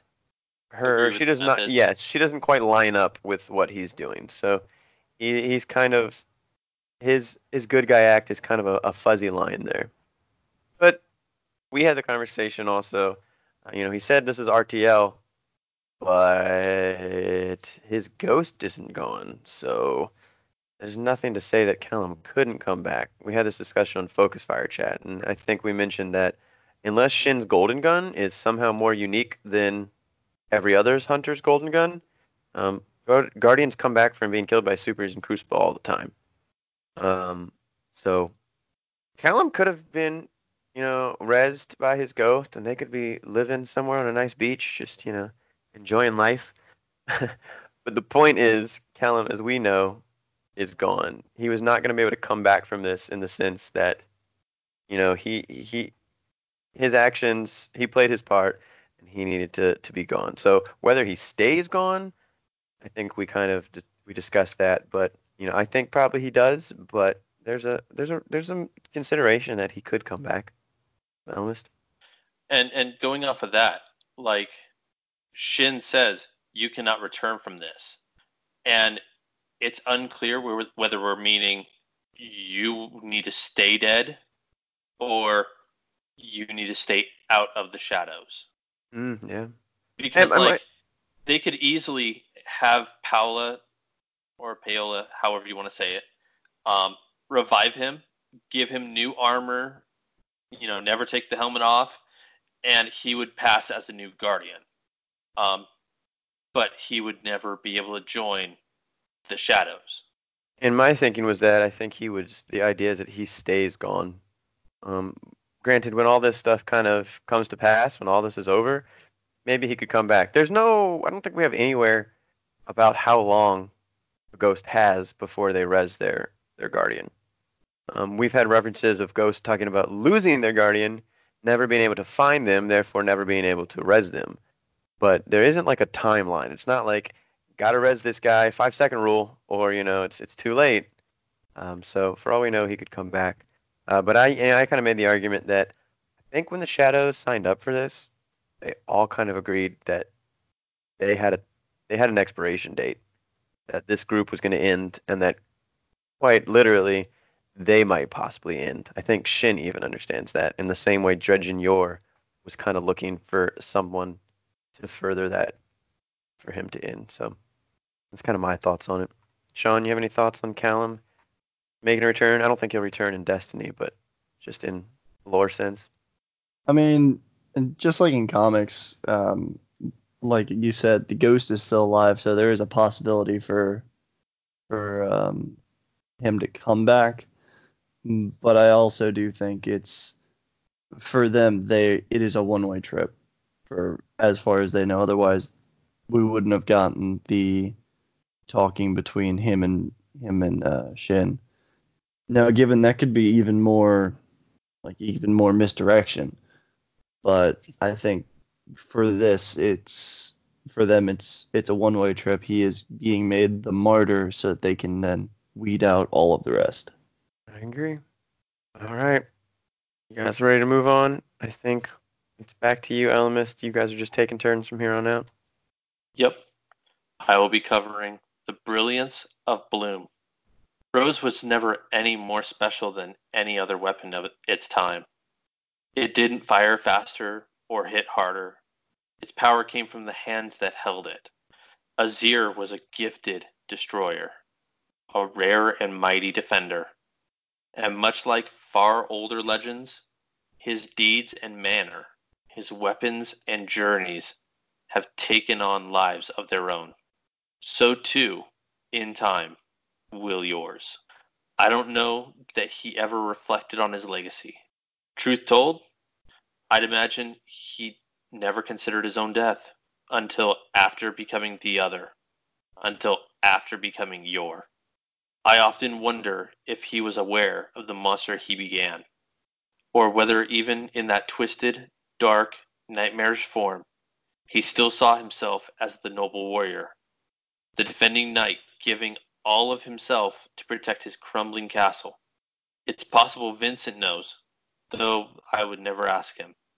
There is still a soft spot there, a pained longing for the friend he'd lost. My point is, sometimes we are forced to become other as we make our way along our individual roads. You, however, have been true to yourself at every turn, always facing forward, always accepting the burden of impossible odds, not because of glory, but because of necessity, a thing needed doing that we may all live to see another day. And so you did, time and again. Your legend already spreads, but what you do next, as you conquer light and shadow, will set us all on our way toward a future where generations will be fueled by your righteous might. You are the bloom that will serve as inspiration for the stories used to bolster the courage of countless heroes to come. You are all I and untold others could never be. A beacon, a champion, a true and honored guardian. S. Um, just to just for um, those who may not know, I'm going to ask the question, being a little bit of Mrs. Hyven right here. Just to ask the question, who is Vincent? So I've never heard. We didn't actually discuss that on Focus Fire. It was something I wanted to bring out. Um, but for all, I, I found it fairly clear to that would be uh, Dredgen Yor's, Dredgen Yor's ghost. From the context here, I would agree. And that's what I was thinking, but I figured just in case, that's to kind of make sure if anyone, because I know I, whenever I'm listening to things, if I hear something I don't necessarily know in a thing that I do know, I'll latch onto it. So.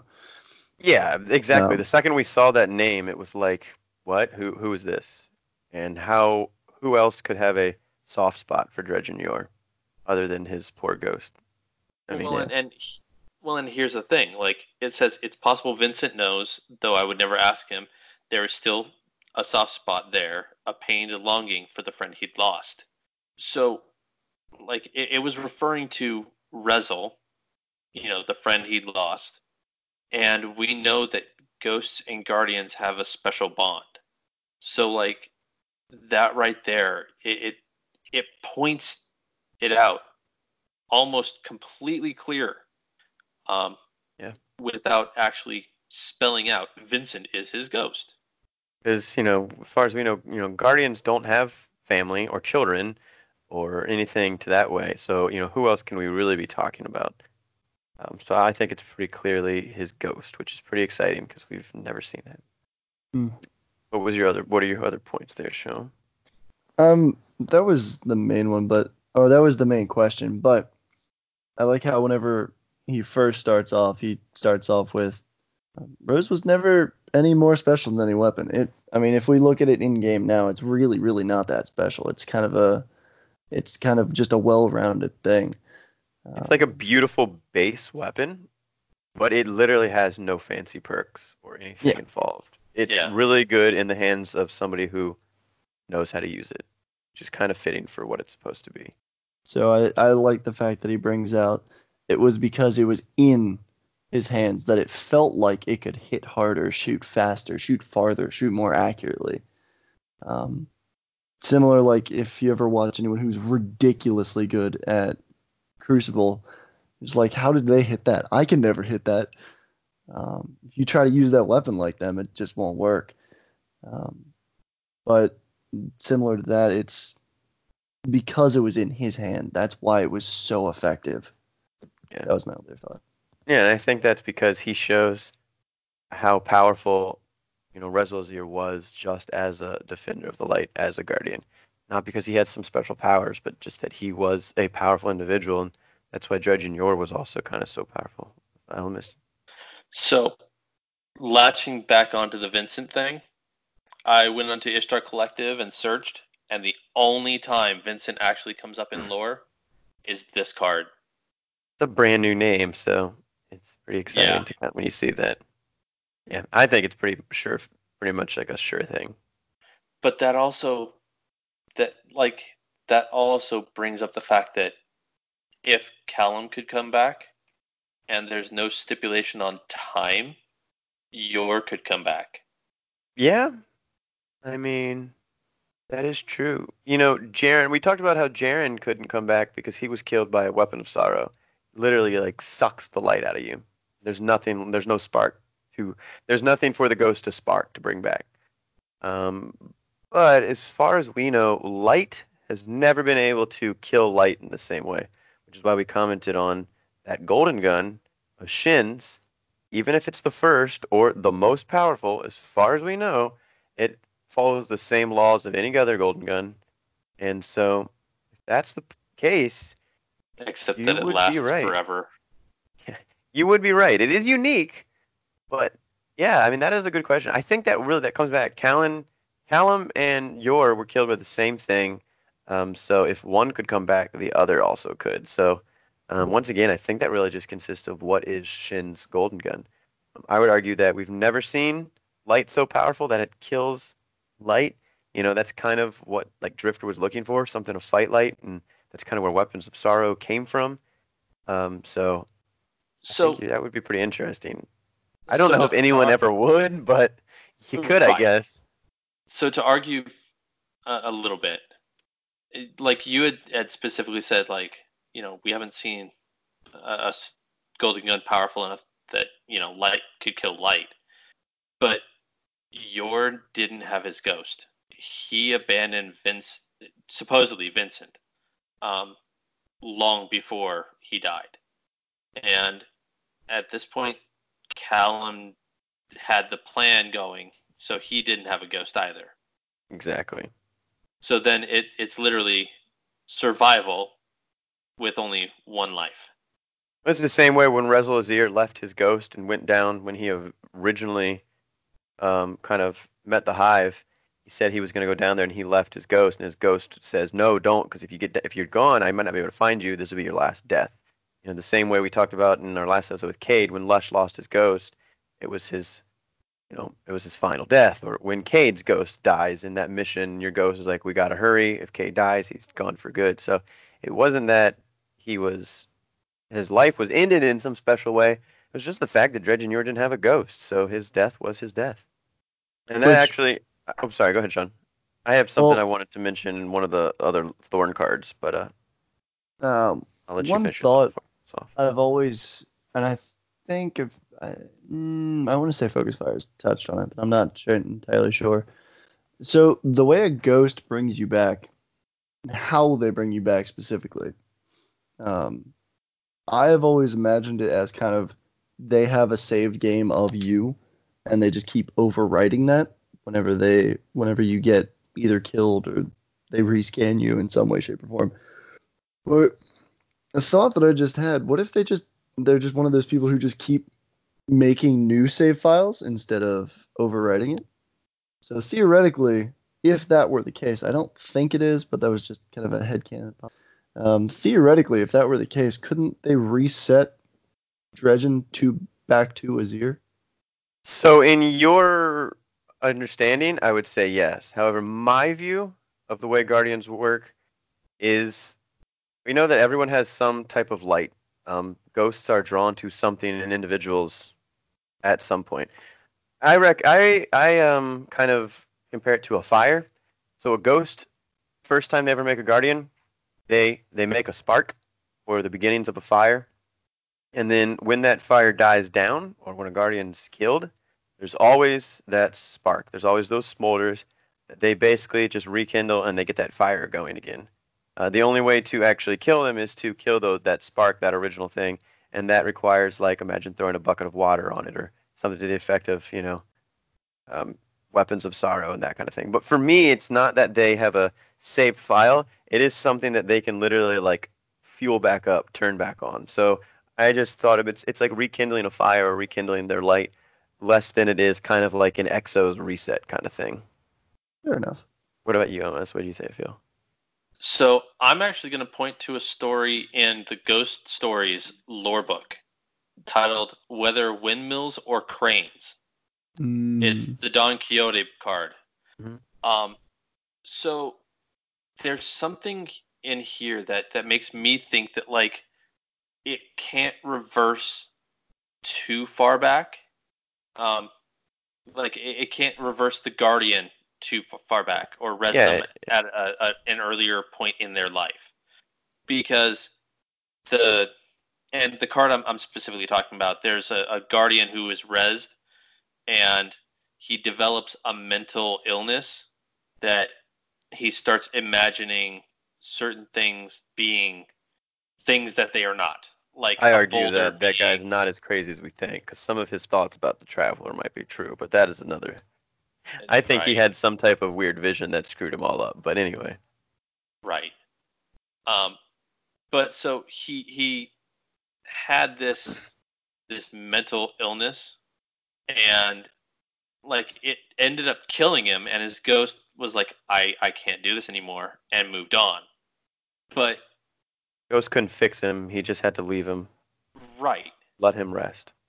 if Sean's theory was the way it worked, then the ghost could have easily gone, okay, well, he was perfectly fine at this point, so let's just load that one.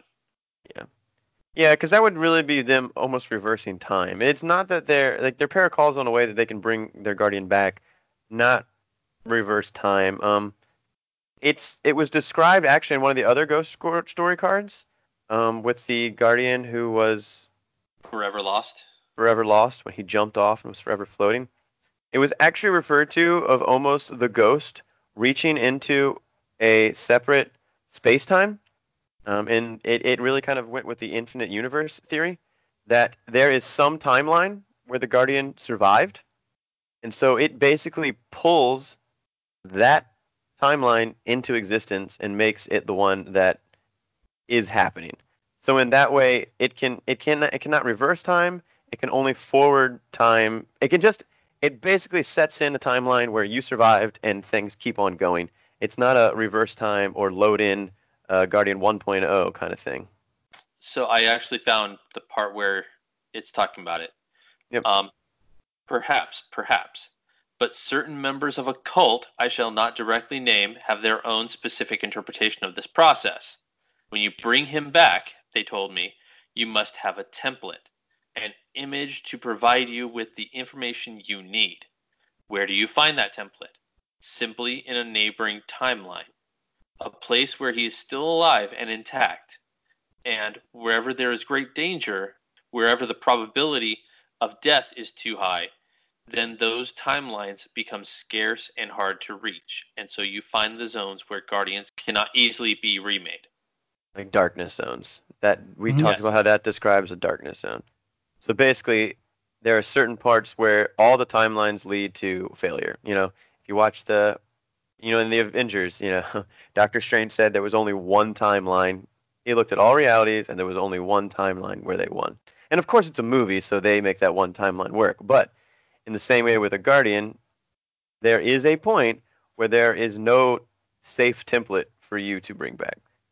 So I'm not sure if you had ever ever heard or listened to that card, Sean, but that is why it's just future work odds theory. That's kind of the best interpretation we have gotten about a uh, ghost resing their guardian. No, I was. I did. It answers it. Plus, I was thinking also back to uh, Asher, or Asher. Um, Yeah. and if that were the case, he would just be able to be, boop, you're good again. Reset. Yep, yep, Yep. that's true. That's true. So they can bring back life, but they can't alter time. Um, and, the sh- well, go ahead. And the short actual answer is we don't really know. Nobody we really don't. knows.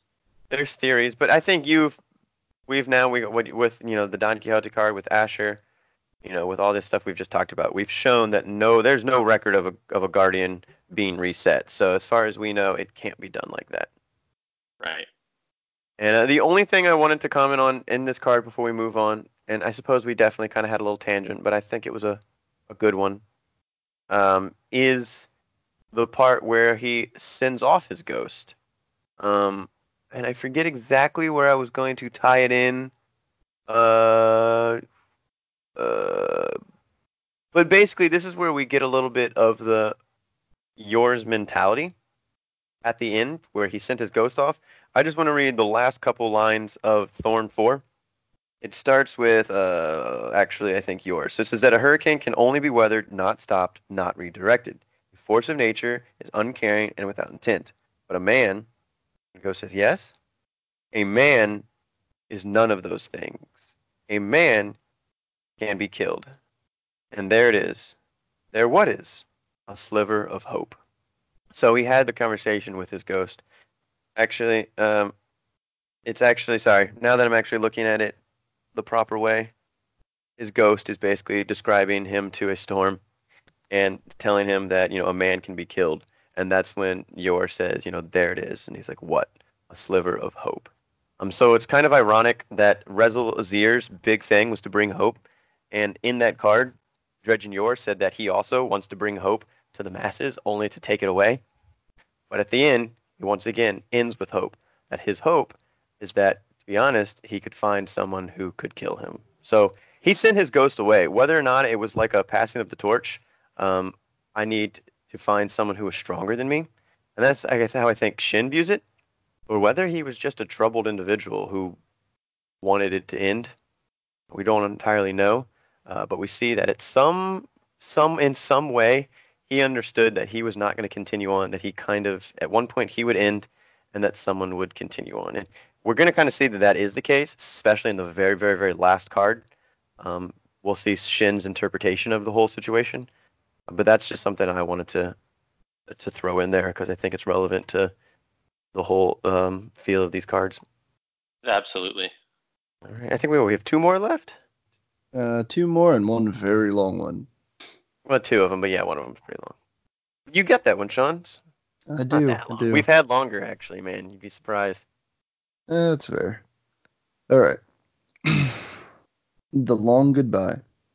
I told you I was done once the last word was in your hands. But that letter, as with most things, was another test. I gave you all the guidance I could, and all the reassurance, but needed to see you acting upon all you have learned, free of direct or free of my direct hand. Sure, the Vanguard and your other allies, old and new, were around to aid you, but as always, you forged a trail all your own, ever true to yourself, ever strong and defiant against the endless tide that threatens us all. Your consistent heroism and ability to adapt your skills and aggression to face ever evolving trials prove you worthy of my confidence. This is why I shared my truths with you, my journey, the shadows, our purpose, our sins.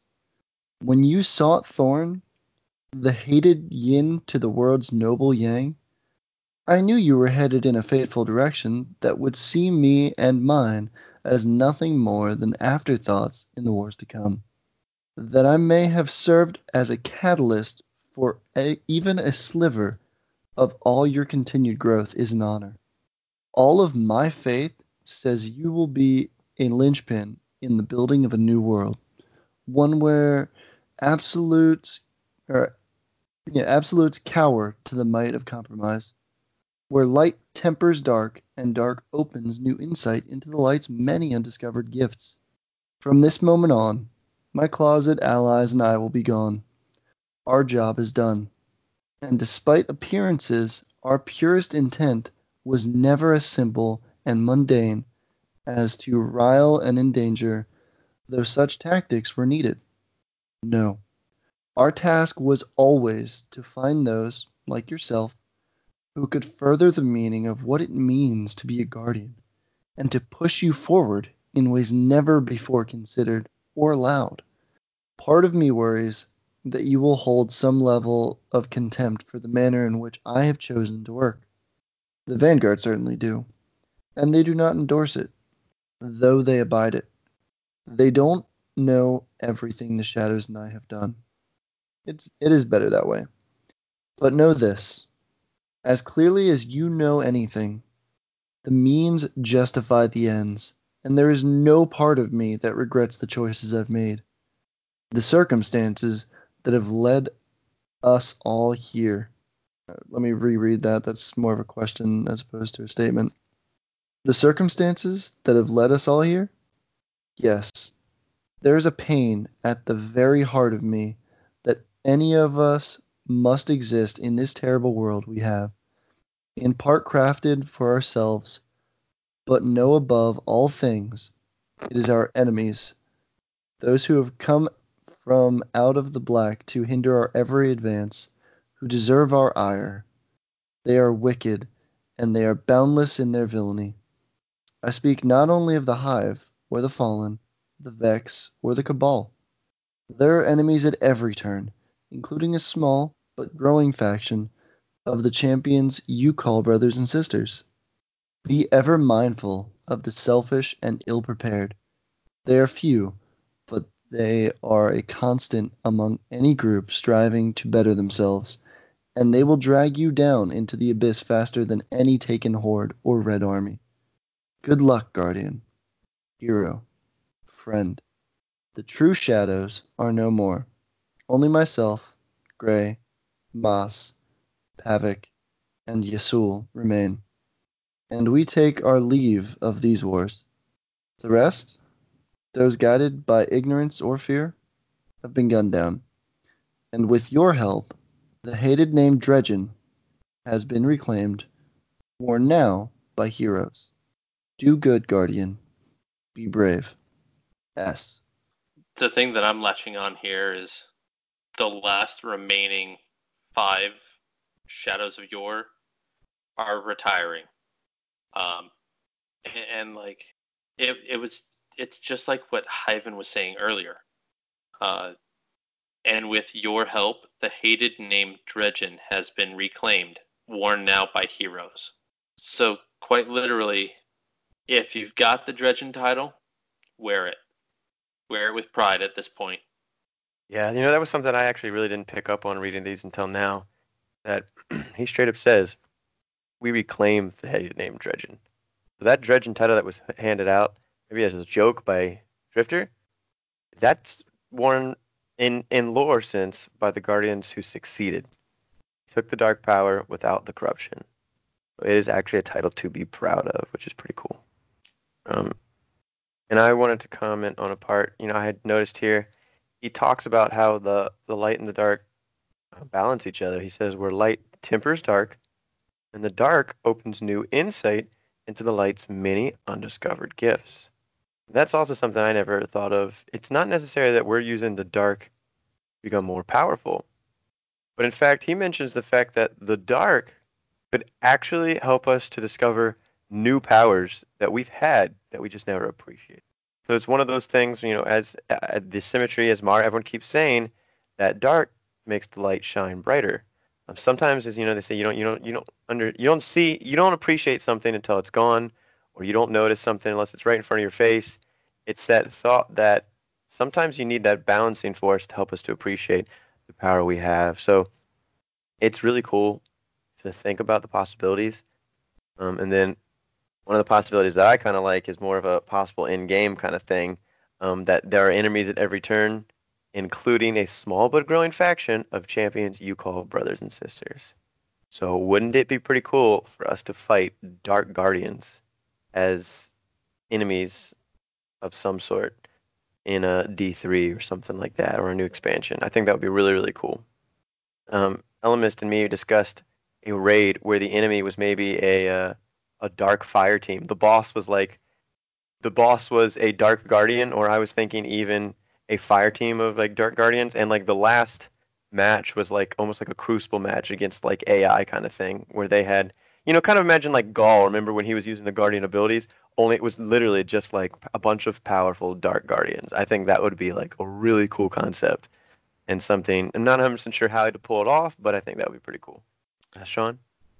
Uh, off on a slight tangent of that, if it ever is to the point of us phasing off against Dark Guardians, would we end them like he like he's been doing, or like we did with the original Thorn, would we try to cleanse them of that? Because earlier, earlier uh, I can't remember which one it was, but he mentioned something about us um, burning away the corruption of them and kind of not completely getting rid of it, but kind of keeping it under control. Yeah, I don't know. I think Shin's mentality we would end them. And now that I'm now that you're saying that, you know, we've been talking about if his golden gun is powerful enough to like end a guardian. You know, we when we he goes and ends guardians, we've never really heard if he kills their ghost.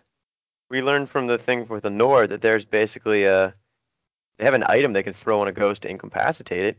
Is he doing that? Is he killing ghosts? Like that um, you know, when he killed Dredgen Yor, we talked about how he could not be killed by normal bullets from Last Word, but the golden gun was a hot fire that like burned the festering disease. So part of me is actually wondering if Shin's golden gun might actually have the power to end to final death. Uh, but you know, us fight, fight, fighting guardians, you know, eh, dark guardians, we'd have to kill their ghost in order to end them, as far as we know. Um, Unless they've they've completely Unless they've forsaken ditched their their ghost. ghost. That's true. Uh, It could just be the fact that all of those guardians have ditched their ghost because they're, you know, so still, Or, I still, mean, still would love could- to know. Or they could write write it so that you know the guardian has has forsaken the light to the point that they are dark. Yeah, So then the ghost can't re- res them because they are dark. it's true. It would be which interesting. There's a lot, there's a lot to really go unpack with that. Right. Like uh, at this point, this is all just pure speculation, Yeah, for, on my part at least. yeah. Oh, I think no, we're all speculating here. All right, do you have anything else to add for this? We ready to get into? I know you're scheduled for the last reading, and if you want to read it, feel free. But I'd love to read a card, if you don't mind. Unless you Go specifically want this one. I don't want to take Go away the end. No, go for it. All right. Then I will take a crack at reading our final card. Final Whisper. And that is the all of it. A journey from nowhere to here. From your life. And that is the all of it. A journey from nowhere to here. From my life to yours. It all started with Yor. But now, the journey is yours. I never told anyone this, not even Tevis. The first whisper I heard was not aboard your ship where we found his writings, nor was it when we followed his path and resurrected our own diseased replicas of Thorn. The final, the first whisper. I'm gonna start over actually, and read your comments. The first whisper was on the ridge, standing over his body, just before I released the final two sun-baked charges into his limp, motionless body. There was a faint calling, wicked words in a hateful tongue. I've lived with those words every day and every night since.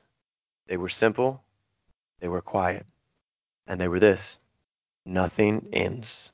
For the longest time, I took them as a threat, as the abyss, offering a promise that death had not been sated that day and that it would come, as it always has, for everyone and everything we know. But that would mean death is something to fear, that the natural order is our enemy. And then, years, decades later, I got to thinking about Yor, more importantly, about Azzir. And I came to a realization that doesn't have to be true to be my truth. And it is this those words were not the abyss. They were not a worm's whisper or a vile promise, nor were they a threat. They were a warning from Azzir to me. A fight had ended, but not the fight. He was telling me, warning me, that a journey had ended, but many more were to come. The same goes for you, Yor, me, the shadows, Thorn, the last word. In the wake of your legend, we will all be footnotes, afterthoughts, forgotten by most. And someday, another will make the same of you. This is our purpose. This is our charge to inspire those who would continue our efforts. So go now. This chapter is over, but remember now, and remember always, nothing ends. S. This is such a good way to end this chapter of the story. Like I I don't see this being the end of the story. I see this being the end of the chapter. Because at this point our guardian has the original last word and the original thorn converted to Lumina. Yeah, I view this as a passing of the torch. Um, based off of what John Goff has said, interviewing, you know, with Focus Fire Chat and stuff, I think there's a possibility this might be the last card we get from Shin. Um, that the the Yor Shin story might be over. You know, he stated that in his head this story could go on forever, but you know, at some point there would be an end as far as possibly in you know what we received. Um, and honestly, I think this is kind of a would have be a perfect end because it's been passed on to now. I mean, he specifically says that we're all going to fade away. We're all going to be footnotes, and that someday the same could happen to you. I think at this point we're going to write our own st- chapter to this this novel. As you said, this the story is continuing, but the chapter is over. Dredgen Yor played his part. Shin played his part, and I think continuing on, it's it's going to be about us, you know. And this is like one of the original stories from uh, lore from Destiny One, and so I don't know if it can ever be over. I think it's going to progress into seeing the growth of Dark Guardians and us as that guardian who's able to to mesh the two, the light and the dark. And so we might not be getting any more messages from Shin, but we're going to continue that. However, he told us just in the last card that uh, last time he wrote us, it was supposed to be the last time he wrote us. So you right. never know. So like this could just be another test. Nothing ends. But um, yeah. s- Oh man, the, the amount of puns and like ways you can throw that in there, no, that nothing ends line. Uh, you- Right. They just they just keep coming because nothing ends. And like Uh, I was perfectly fine with you taking the final card because let's be real, nothing ends. That's true. You can continue on. That just means this podcast has to go on forever. And if we No don't, one someone wants to else, listen to me someone forever. else, someone else will. You know. Sean, did you have any something on this grand like final telling of a card? Um, I don't entirely think so. In all honesty, I think you guys covered it pretty well. Um, one thing I did like is how is his thought at least of how the whisper, the words that he hears, in his mind, it's not coming from a dark place. It's coming from this warrior, this noble, like light pillar is basically what Azzir is what uh, Rezyl Azzir was, um, and coming to him to kind of pass the torch to him that nothing ends. So I like the fact that it it even says it as it was in a hateful tongue, but he's not taking it as this nothing ends. It's more of him getting this. I don't want to say encouragement. Um, this the word I'm thinking. Insight. Um, Yeah. That that nothing ends from this other pillar of light. Yeah, that's actually what I wanted to comment as a talking point.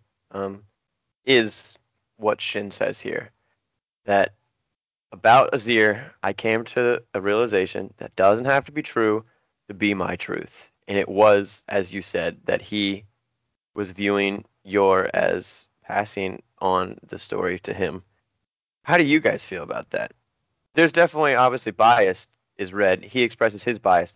I have the same bias as Shin because it kind of makes a better story on some level, but also I think that there's more depth to it. But how do you feel? Do you feel that Dredgen Yor was just corrupted? Or do you feel like there was a larger thing happening here? I I want to believe that there's a larger thing happening there, um, because like you said, it leads to a better story. You know, Sean, have he you? didn't Oh, sorry. he didn't d- just turn evil for the sake of turning evil. Like there was an end goal. I my thought of it is, I think it could be like um like a sickness almost, which is what it's described as basically with the darkness, where and you'll see this a lot of time with like Alzheimer's patients, even though they have this debilitating this debilitating mental illness, um, every once in a while they'll get a they'll get a moment of clarity. And if you ever watch a lot of movies, you'll see that moment of clarity is right at the end when it makes the most impact, uh, whether it's Mm. an alien taking a, taking them over or whatever. Um, but the way I could see it is, at this point, he already knew that he couldn't do anything. He's his is gone, but in that moment, he might have the clarity to pass that on to Shin and say, "Hey, this is how it's gonna work." Yeah, no, I agree. And you know, because the reason that I kind of always felt, I guess I should say, I always felt that Dredgen Yor had a larger end goal. It was just the feeling I get every time I read or I read these cards, or I should say, it was the feeling I got when I first read these cards. Was just the fact that you know, of I just always felt like Dredgen Yor, before it was stated implicitly that he was giving people the first shot. That he, you know, that book, the card that I just read, that he was looking for someone to end him one day. And I've always had that feeling. And it seems like eventually, when Shin calmed down and his anger subsided a bit, he re- he realized that too. So whether or not it's true, I've had that same feel, and I think it was written to give us that feel. And honestly, you know, the writer here is amazing. He said multiple times that he writes these to be interpreted in different ways by different people, that you can get what you want. And I think that is the beauty of this story that Oh, literally yeah. nothing ends. You can continue to interpret and get stuff from this every time you read it, depending on who you're talking to. And I think it's beautiful. It's a beautifully written story. Um, and in-game lore, it is a it is a beautiful yet dark like change turn of events that have led us to where we are now. And so this is why it's always been my story. And maybe I'm biased, but I think that there is some grander meaning in this whole thing. Or at least I hope we can get something out of it. Definitely a bit biased there. Yep, yep. Also, just want to add in, I may have done dumb. I didn't realize we were talking about the uh, like him, like his entire goal. So I was still thinking of the whisper at the end. um, For what? That he that he had that moment of clarity with the whisper. Oh, yeah, no, no, yeah, no. I mean, I understand what you're saying there. I kind of thought that he had that moment of clarity a long time ago. I think he realized that he was dark the day that he said, you know, he told his ghost to leave and to never call him Rez again. Was the day he realized that he was corrupted.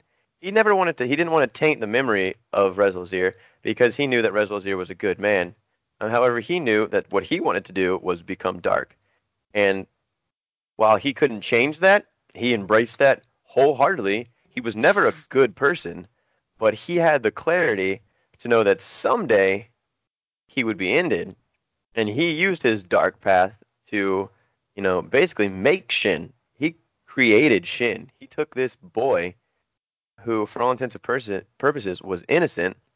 Granted, he had some some light because he'd been res before, but he formed this kid into the the man who is now passing the torch on to us. So I think he put this plan in motion, maybe not because he wanted to have a good deed, but at some point, as you said, he had that moment of clarity, I think, a long time ago, knowing that at least some good could come from his horrible actions.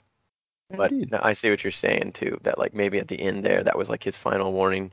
He wanted to leave something for him. Cool. All right. Well, I can't tell if Elemist has been falling asleep for the last 30 minutes, or, if he's just been deep in looking down. contemplation. But um, Yeah, I've I've pretty much been fighting it. going the way of Mrs. Hyven, yeah. Well, for the people listening, right now it's 1 a.m. in the morning. Yep, yep. Mrs. Hyven has We already went to started at, bed. like, so- 10. Yeah, I was about to say, anyone have any other final thoughts on this book? Anything you want to end with?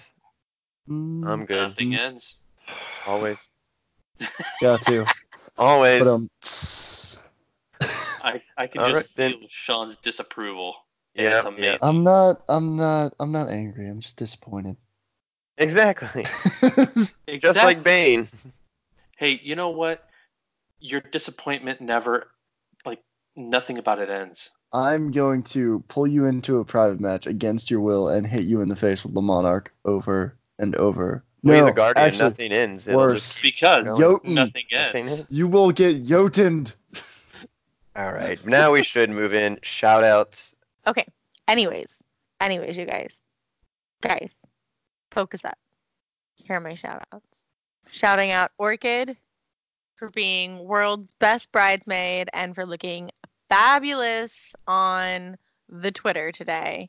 And congrats to her friend Jenna, who I don't know for getting married, but like you can't really shout out a bridesmaid and not shout out the bride. So that's really basically my shout out. Um, but also to any new followers we've gotten lately. Hit me up on, as Hyven likes to call it, the Twitter. I run our Twitter and I enjoy talking to others. Um, and most of the time, I'm far more functional than this. Hyven's shaking his head no. anyway, She is on the Twitter. I'm at least on the Twitter. That part's true. Um, Much more functional than this on the Twitter. yes, on the Twitter I am. In real life, I'm definitely not. But that's okay. It's whatever. Elemist. Uh, I'm going to mirror Mrs. Hyven's shout out uh, to my girlfriend, Orchid, because she literally just messaged me saying, shout out to your tired girlfriend who is in epic amounts of pain because she is currently like a bridesmaid for a wedding and apparently wearing shoes that are too small or not.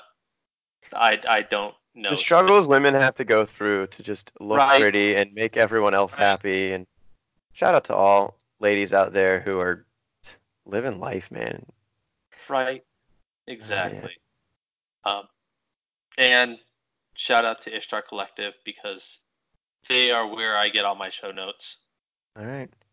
Um, shout outs to Shin Malphur and Dredgen Yor for creating this beautiful story. But most importantly to um uh, to John Goff. He's the one who wrote this. Beautiful story. It's got a lot of us into lore and it's given me something to to continue on for so long. So whether or not this story is over, I hope we get to have more. But if not, thank you. And if you're done with this story, I hope that you keep writing stuff for Bungie. Um, because I love your writing, and I would love more of it. Um, so yeah, and then written some other stuff too. he has, he has, um, him and um, oh my God, there's another writer who wrote like Book of Sorrows and writes a bunch of I think Marasenna and a lot of our other really good books. Uh, my Seth.